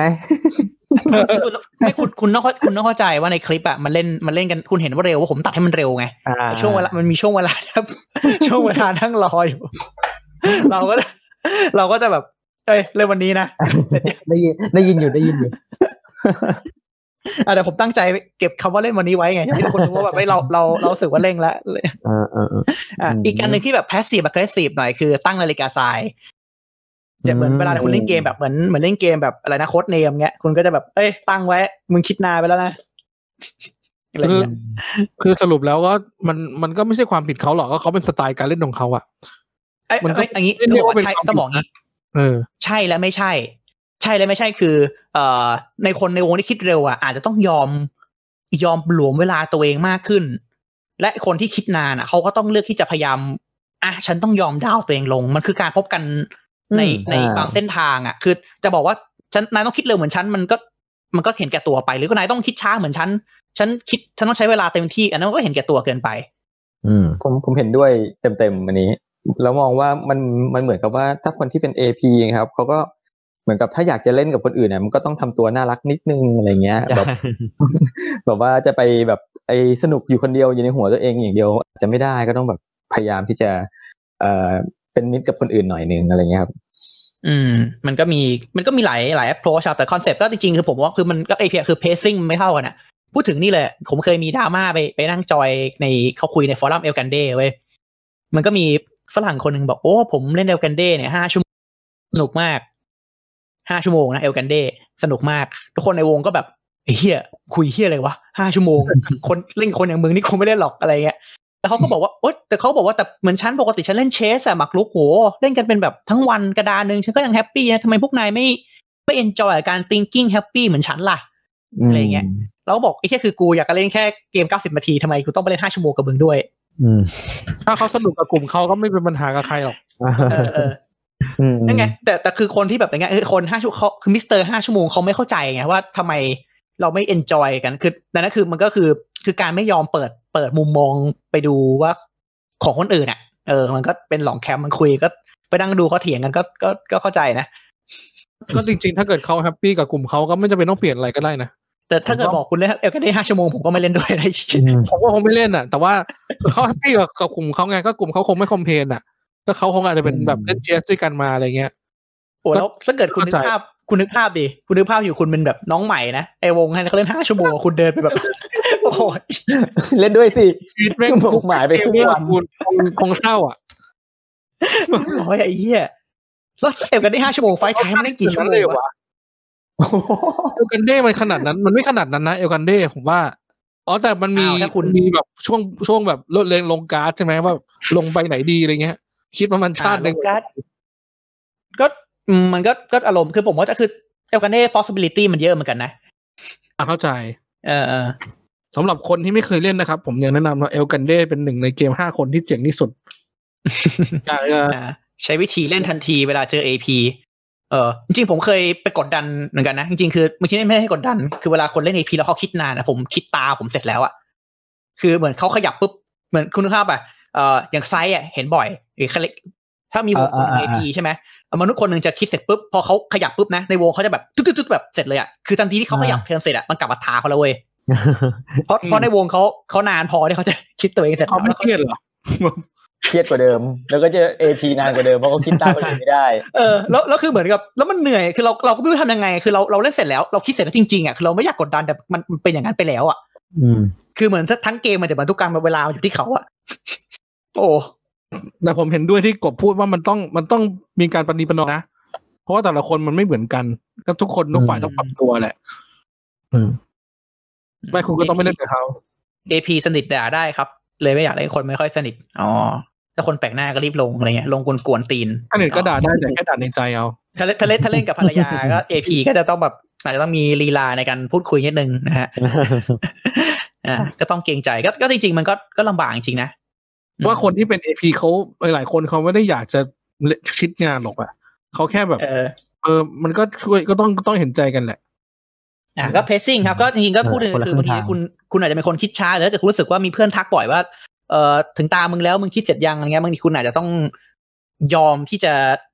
ตัดเบสชอยตัวเองบ้างอะไรเงี้ยบางทีคิดทุกเม็ดหรือบางทีอาจจะอะบางทีคุณอาจจะยึดติดกับชัยชนะมากเกินไปอะคุณคนนี้ผมรู้ใช่สึกว่าใช่ใช่บางคนอินเวสอินเวสกับ คือฉันรู้สึกอินเวสกับผ่านการเล่นมาขนาดนี้แล้วอะฉันจะต้องยอมแพ้ไม่ได้ฉันต้อง ฉันต้องชนะบางทีมันอาจจะเป็นความรู้สึกนั้นก็ได้ที่ทำให้คุณคิดนานเกินไปอืมผมมีผมรู้จักเพื่อนอยู่คนหนึ่งที่เขาเป็นแบบนี้เลยอะอืมเขาแบบมันทำให้เขาเอพีเพราะว่าเขาต้องการชนะทุกเกมเขาเล่นเพื่อชนะทุกเกม แล้วก็ถ้าไม่ชนะจะรู้สึกหงุดหงิดอะไรเงี้ยแบบคืออืมผมรู้สึกว่า play to win มันเป็น mindset mindset ที่จำเป็นนะ เหมือน Reiner Knizia พูดไว้ก็คือแบบ go- the goal is to win นะคือเป้าหมายของการเล่นคือชนะ แต่ว่าไอการ goal is important อ่าไม่ใช่ the winning แต่การที่ชนะ การที่ชนะมันไม่ใช่ มันไม่ใช่ทุกเป้าหมายอย่างจริงๆอะมันไม่ใช่ทุกอย่างมันคือ มันคือการระหว่างการเล่นอะที่ที่มันเป็น matter จริง ๆ กับเราอะอ๋อมีในในในแชทมีคนแก้ปัญหา AP ได้แล้วฮะเขาบอกดู Netflix รอฮะระหว่างแฟนเล่นเล่นกับ เล่น El Grande เออห้าทำไมชั่วโมงไม่เป็นไม่ได้ไม่ไม่เอ้ยเขาบอกไม่ใช่เขาบอกว่าอะไรเล่นกับแฟนแฟน AP ผมดู Netflix รอทำอะไรไม่ได้มันเหมือนจำยอมนะนี่เฮ้ยไม่มีจำยอมผมก็นี่แหละจำยอมเล่นวันนี้ด้วยอ๋อตบหัวทิมอุ้ยโอ้โอ้โหเก่งจริงเอ่อทุบโต๊ะเออก็นะครับ ก็เราอยู่กันมาเกือบสองชั่วโมงนะครับ กับประมาณเรากี่เกมวะเจ็ดเกมเจ็ดเกมสองชั่วโมงนะเพราะเกมก็เป็นเกมที่มีอะไรอะ มีเนื้อหาให้คุยในหลาย approach ขึ้นนะครับ ก็อันนี้มีคำถามอะไรเพิ่มเติมไหมฮะหรือว่าเราอยู่กันตั้งยี่สิบเจ็ดคนนะขอบคุณมากเลยฮะเหมือนเยอะเยอะกว่าเดิบอมดเป็นบอดประมาณสิบคนมาฮะในที่ยี่สิบเจ็ดคนมาดูเรายี่สิบคนจริงเหรอสุดยอดเลยอะยี่สิบเจ็ดคนยี่สิบเจ็ดคนคอนคาเลเบอร์ตั้งยี่สิบเจ็ดคนโอ้สุดยอดเลยครับ ขอบคุณมากครับ ฟังแล้วเป็นยังไงบ้างเอ่ย โอเคกันไหมเนี่ยไอ ไอเรื่อง AP ผมแค่รู้สึกว่าอีกอยากกลับไปเรื่องนี้นิดหน่อยนะอะเอาเลยคุยเลยคุยเลยแค่มองว่าแบบไอคนที่แบบเล่น AP แล้วอะบางทีเขาแค่คือแบบสนุกกับการ explore อะแต่บางทีแล้วเราลองเขาเรียกไงอาจจะลองให้คือเกมทุกเกมเราเล่นซ้ำได้แล้วกันงั้นบางเกมอาจจะให้ลองว่าใช้สัญชาตญาณแบบ ลองดูว่าสัญชาตญาณตัวเองมันคมพอหรือยังอะไรเงี้ย ก็คือแบบลองอืมคิดแบบติ้งแวบบ้าง คือเปลี่ยนวิธีคิดตัวเองบ้าง มันอาจจะทำให้เราเล่นเกมแล้วสนุกขึ้นก็ได้ คือ คือไม่จำเป็นต้องแบบวิ่งแวบทุกเกมนะ แต่ว่าอาจจะลอง ลอง ลองบ้าง เพื่อสำรวจตัวเองว่า เออ เราก็มีมุมนี้เหมือนกัน แล้วแบบบางบางทีอาจจะทำให้การเล่นเกมมันสนุกขึ้นก็ได้ อะไรเงี้ย อ่า อืม การ การ GG AP ย่อมาจากอะไรฮะ นี่ยังไม่จบอีก ย่อมาจาก analysis นะครับ วิเคราะห์นะครับ กับ paralysis ที่แปลว่าอัมพาตนะครับ เหมือนคนอ่าโดนไฟฟ้าช็อตนะฮะ ก็แปลภาษาไทยโดยคุณยุ้ยว่าวิเคราะห์อัมพาตนะครับ เหมือนคิดนานจนเหมือนกับว่าร่างกายแน่นิ่งฟรีซไปเลยนะฮะ มาฟังตอนหลังๆนะครับ คุณฟังตอนหน้าๆสิย้อนไม่ฟัง เออก็ AP ครับ analysis paralysis เป็นเป็นคำแบบ จริง ๆ มันเป็นคำแซะนะคำแซะแบบ มึงนี่ AP จังอะไรเงี้ยแต่จริงๆมันก็นั่นแหละก็คือคุณ คุณอาจจะช้าจริงหรือเปล่าไม่รู้แต่แค่ pacing มันไม่แมทชกัน อืมมันอยู่คนที่คิดจังหชั่ววะโมงของหนึ่งคนเท่ากันทุกคนก็คงไม่มีปัญหานี้อืมอ่าแต่ว่ามันไม่มีในมันวงมีมีมันมีนาฬิกาขายนะนาฬิกาเป็นลูกเต๋าหกหกด้านเว้ไม่ยต้องขายหรอกครับ คุณใช้มือถือก็เอาก็ได้ครับไม่ไม่ไม่ไม่ไม่ไม่เหมือนกันอันนี้นาฬิกาเนี่ยมันเป็นหกด้านเว้ยแล้วมันแบบเป็นหมันากฬิลุกกานะไม่พอแบบบางลุกแต่คุณวางด้านไหนบนอะมันเวลามันจะถอยด้านนั้นลง แล้วคุณถึงเทิร์นคุณคุณก็พลิกด้านที่เป็นสี่คุณ แล้วก็มันจะแบบนึกภาพป่ะส่งลูกเต๋าพลิกส่งลูกเต๋าพลิกพลิกพลิกอะไรเงี้ยอยู่มือใครเวลามันก็เดินมือคนนั้น มันมันเหมือนผมเล่น Magic Online อะมันจะมีมีนาฬิกาของแต่ละคนเลย ทุกคนคุณมีเวลาเท่านี้อะในในทั้งเกมเข้าใจก็เออแล้วแบบอ่าที่ก็ยิ่งเหมือนเล่นโกะเพื่อแข่งเวลาไปเรื่อยโกะก็ถ้าเขาเรียกเขาเรียกเปียวโยมิอะแบบเวลาคุณมีเวลาจริง ใช้เวลาหมดปุ๊บจะเหลือเวลา เป็นวิวิกี่วิต่อ move อ่าเป็น short time อ่าอืม เล่นแล้วสนุกดีตอนผมเล่นก็แบบเพราะเล่นกระดานสิบเก้าสิบคือปกติกระดานพวกนี้เล่นเล่นอย่างเล่นอย่างเร็วๆมันจะแบบสิบห้านาทียี่สิบนาทีเนี่ยมันนานไปสำหรับผมไงเพราะผมผมใช้เล่นแค่ระหว่างรอ compile code อะเออเวลาคิดอะไรไม่ออกก็นาทีหนึ่งแล้วก็สิบวิตุ๊ดตุ๊ดตุ๊ดตุ๊ดตุ๊ดตุ๊ดตุ๊ดอะไรเงี้ยแล้วมันจะเป็นแบบ instinct ล้วนๆอะคือเหมือนกับคุณต้องรู้ pattern แล้วคุณจะเหมือนซ้อมไปเรื่อยๆสักพักหนึ่งคุณก็จะ เอ่อ ถนัดในการแก้ปัญหาอย่างรวดเร็วอะมันไม่ efficiency efficiency สุดอะแต่ว่าคุณก็จะไปข้างหน้าได้อะไรเงี้ยอันนี้คือเล่นกับคอมใช่ไหมครับไม่ได้แบบเล่นออนไลน์เล่นเล่นกับคนครับเล่นกับคนอาจจะมีคนสไตล์เดียวกัน มีอ๋อมีก็มีบางคนเขาก็แบบอารมณ์แบบหาตี้หรือบางคนก็จอยรอเล่นแบบวงแบบวงเป็นวันวงชั่วโมงแล้วเขาแบบไม่รู้ระหว่างรอไม่รู้ทำอะไรก็มาเล่นแบบประมาณนี้ นี่มันโทยะอากิระนี่หว่า ไม่ใช่ โกะสิบเป็นเออเล่นห้ากระดานพร้อมกัน หมากสีเดียวไหมพี่ก้องเอาไหมสีขาวหรือว่าๆเออเหมือนอาร์ตสโตนเล่นอะมีไม่คนไม่บอกไม่ไม่แต่แต่ผมไม่ได้เล่นเก่งนะจะบอกคือจะบอกคือคือแต่คือแต่คือผมชอบชอบผมรู้สึกว่ามันเป็นมันเป็น problem solving ที่ที่แบบรวดเร็วดีไงนี่พี่การบอกว่าเล่นบอร์ดเกมมันจับเวลาไม่ได้ดิเคยเจอมากก็เวลาแข่ง แล้วคุณบุ๊กก็บอกว่า คุณบุ๊กก็บอกว่าจับเวลาแล้วคนที่เอพีจะหงุดหงิดจนไม่อยากเล่นต่ออ่าก็จริงๆก็ใช่ปัญหาใช่ คือเราอยากจะให้เขาเข้าใจเราอะแต่บางทีคือคือพูดตรงคือมันเป็นเรื่องที่พูดยากจริงๆนะก็แบบแล้วก็คนก็บอกว่าแบบเออเลือกหาเล่นเล่นกับวงที่ที่เพซซิ่งตรงกันมันมันดีสุดอะใช่ครับ ก็อืมนั่นแหละน่าจะเป็นมีออปชันนั้นอะที่ดีสุดแล้วแหละต้องปรับตัวกันแหละสุดท้ายนะการเล่นเกมอะจริง ๆ แล้วผมเคยพูดไปแล้วว่าจริง ๆ คือมันไม่ได้ดั่งใจคุณทุกอย่างหรอกอืมในการที่คุณจะเล่นอยู่ร่วมกับคนอื่นน่ะ แต่คุณต้องรู้จักปรับตัวให้มันมีให้แบบทุกคนแฮปปี้ถ้าเราถ้าเราปรับตัวแล้วทุกคนต้องการจะปรับตัวด้วยกัน ทุกคนจะโอเคนะ มันจะแบบ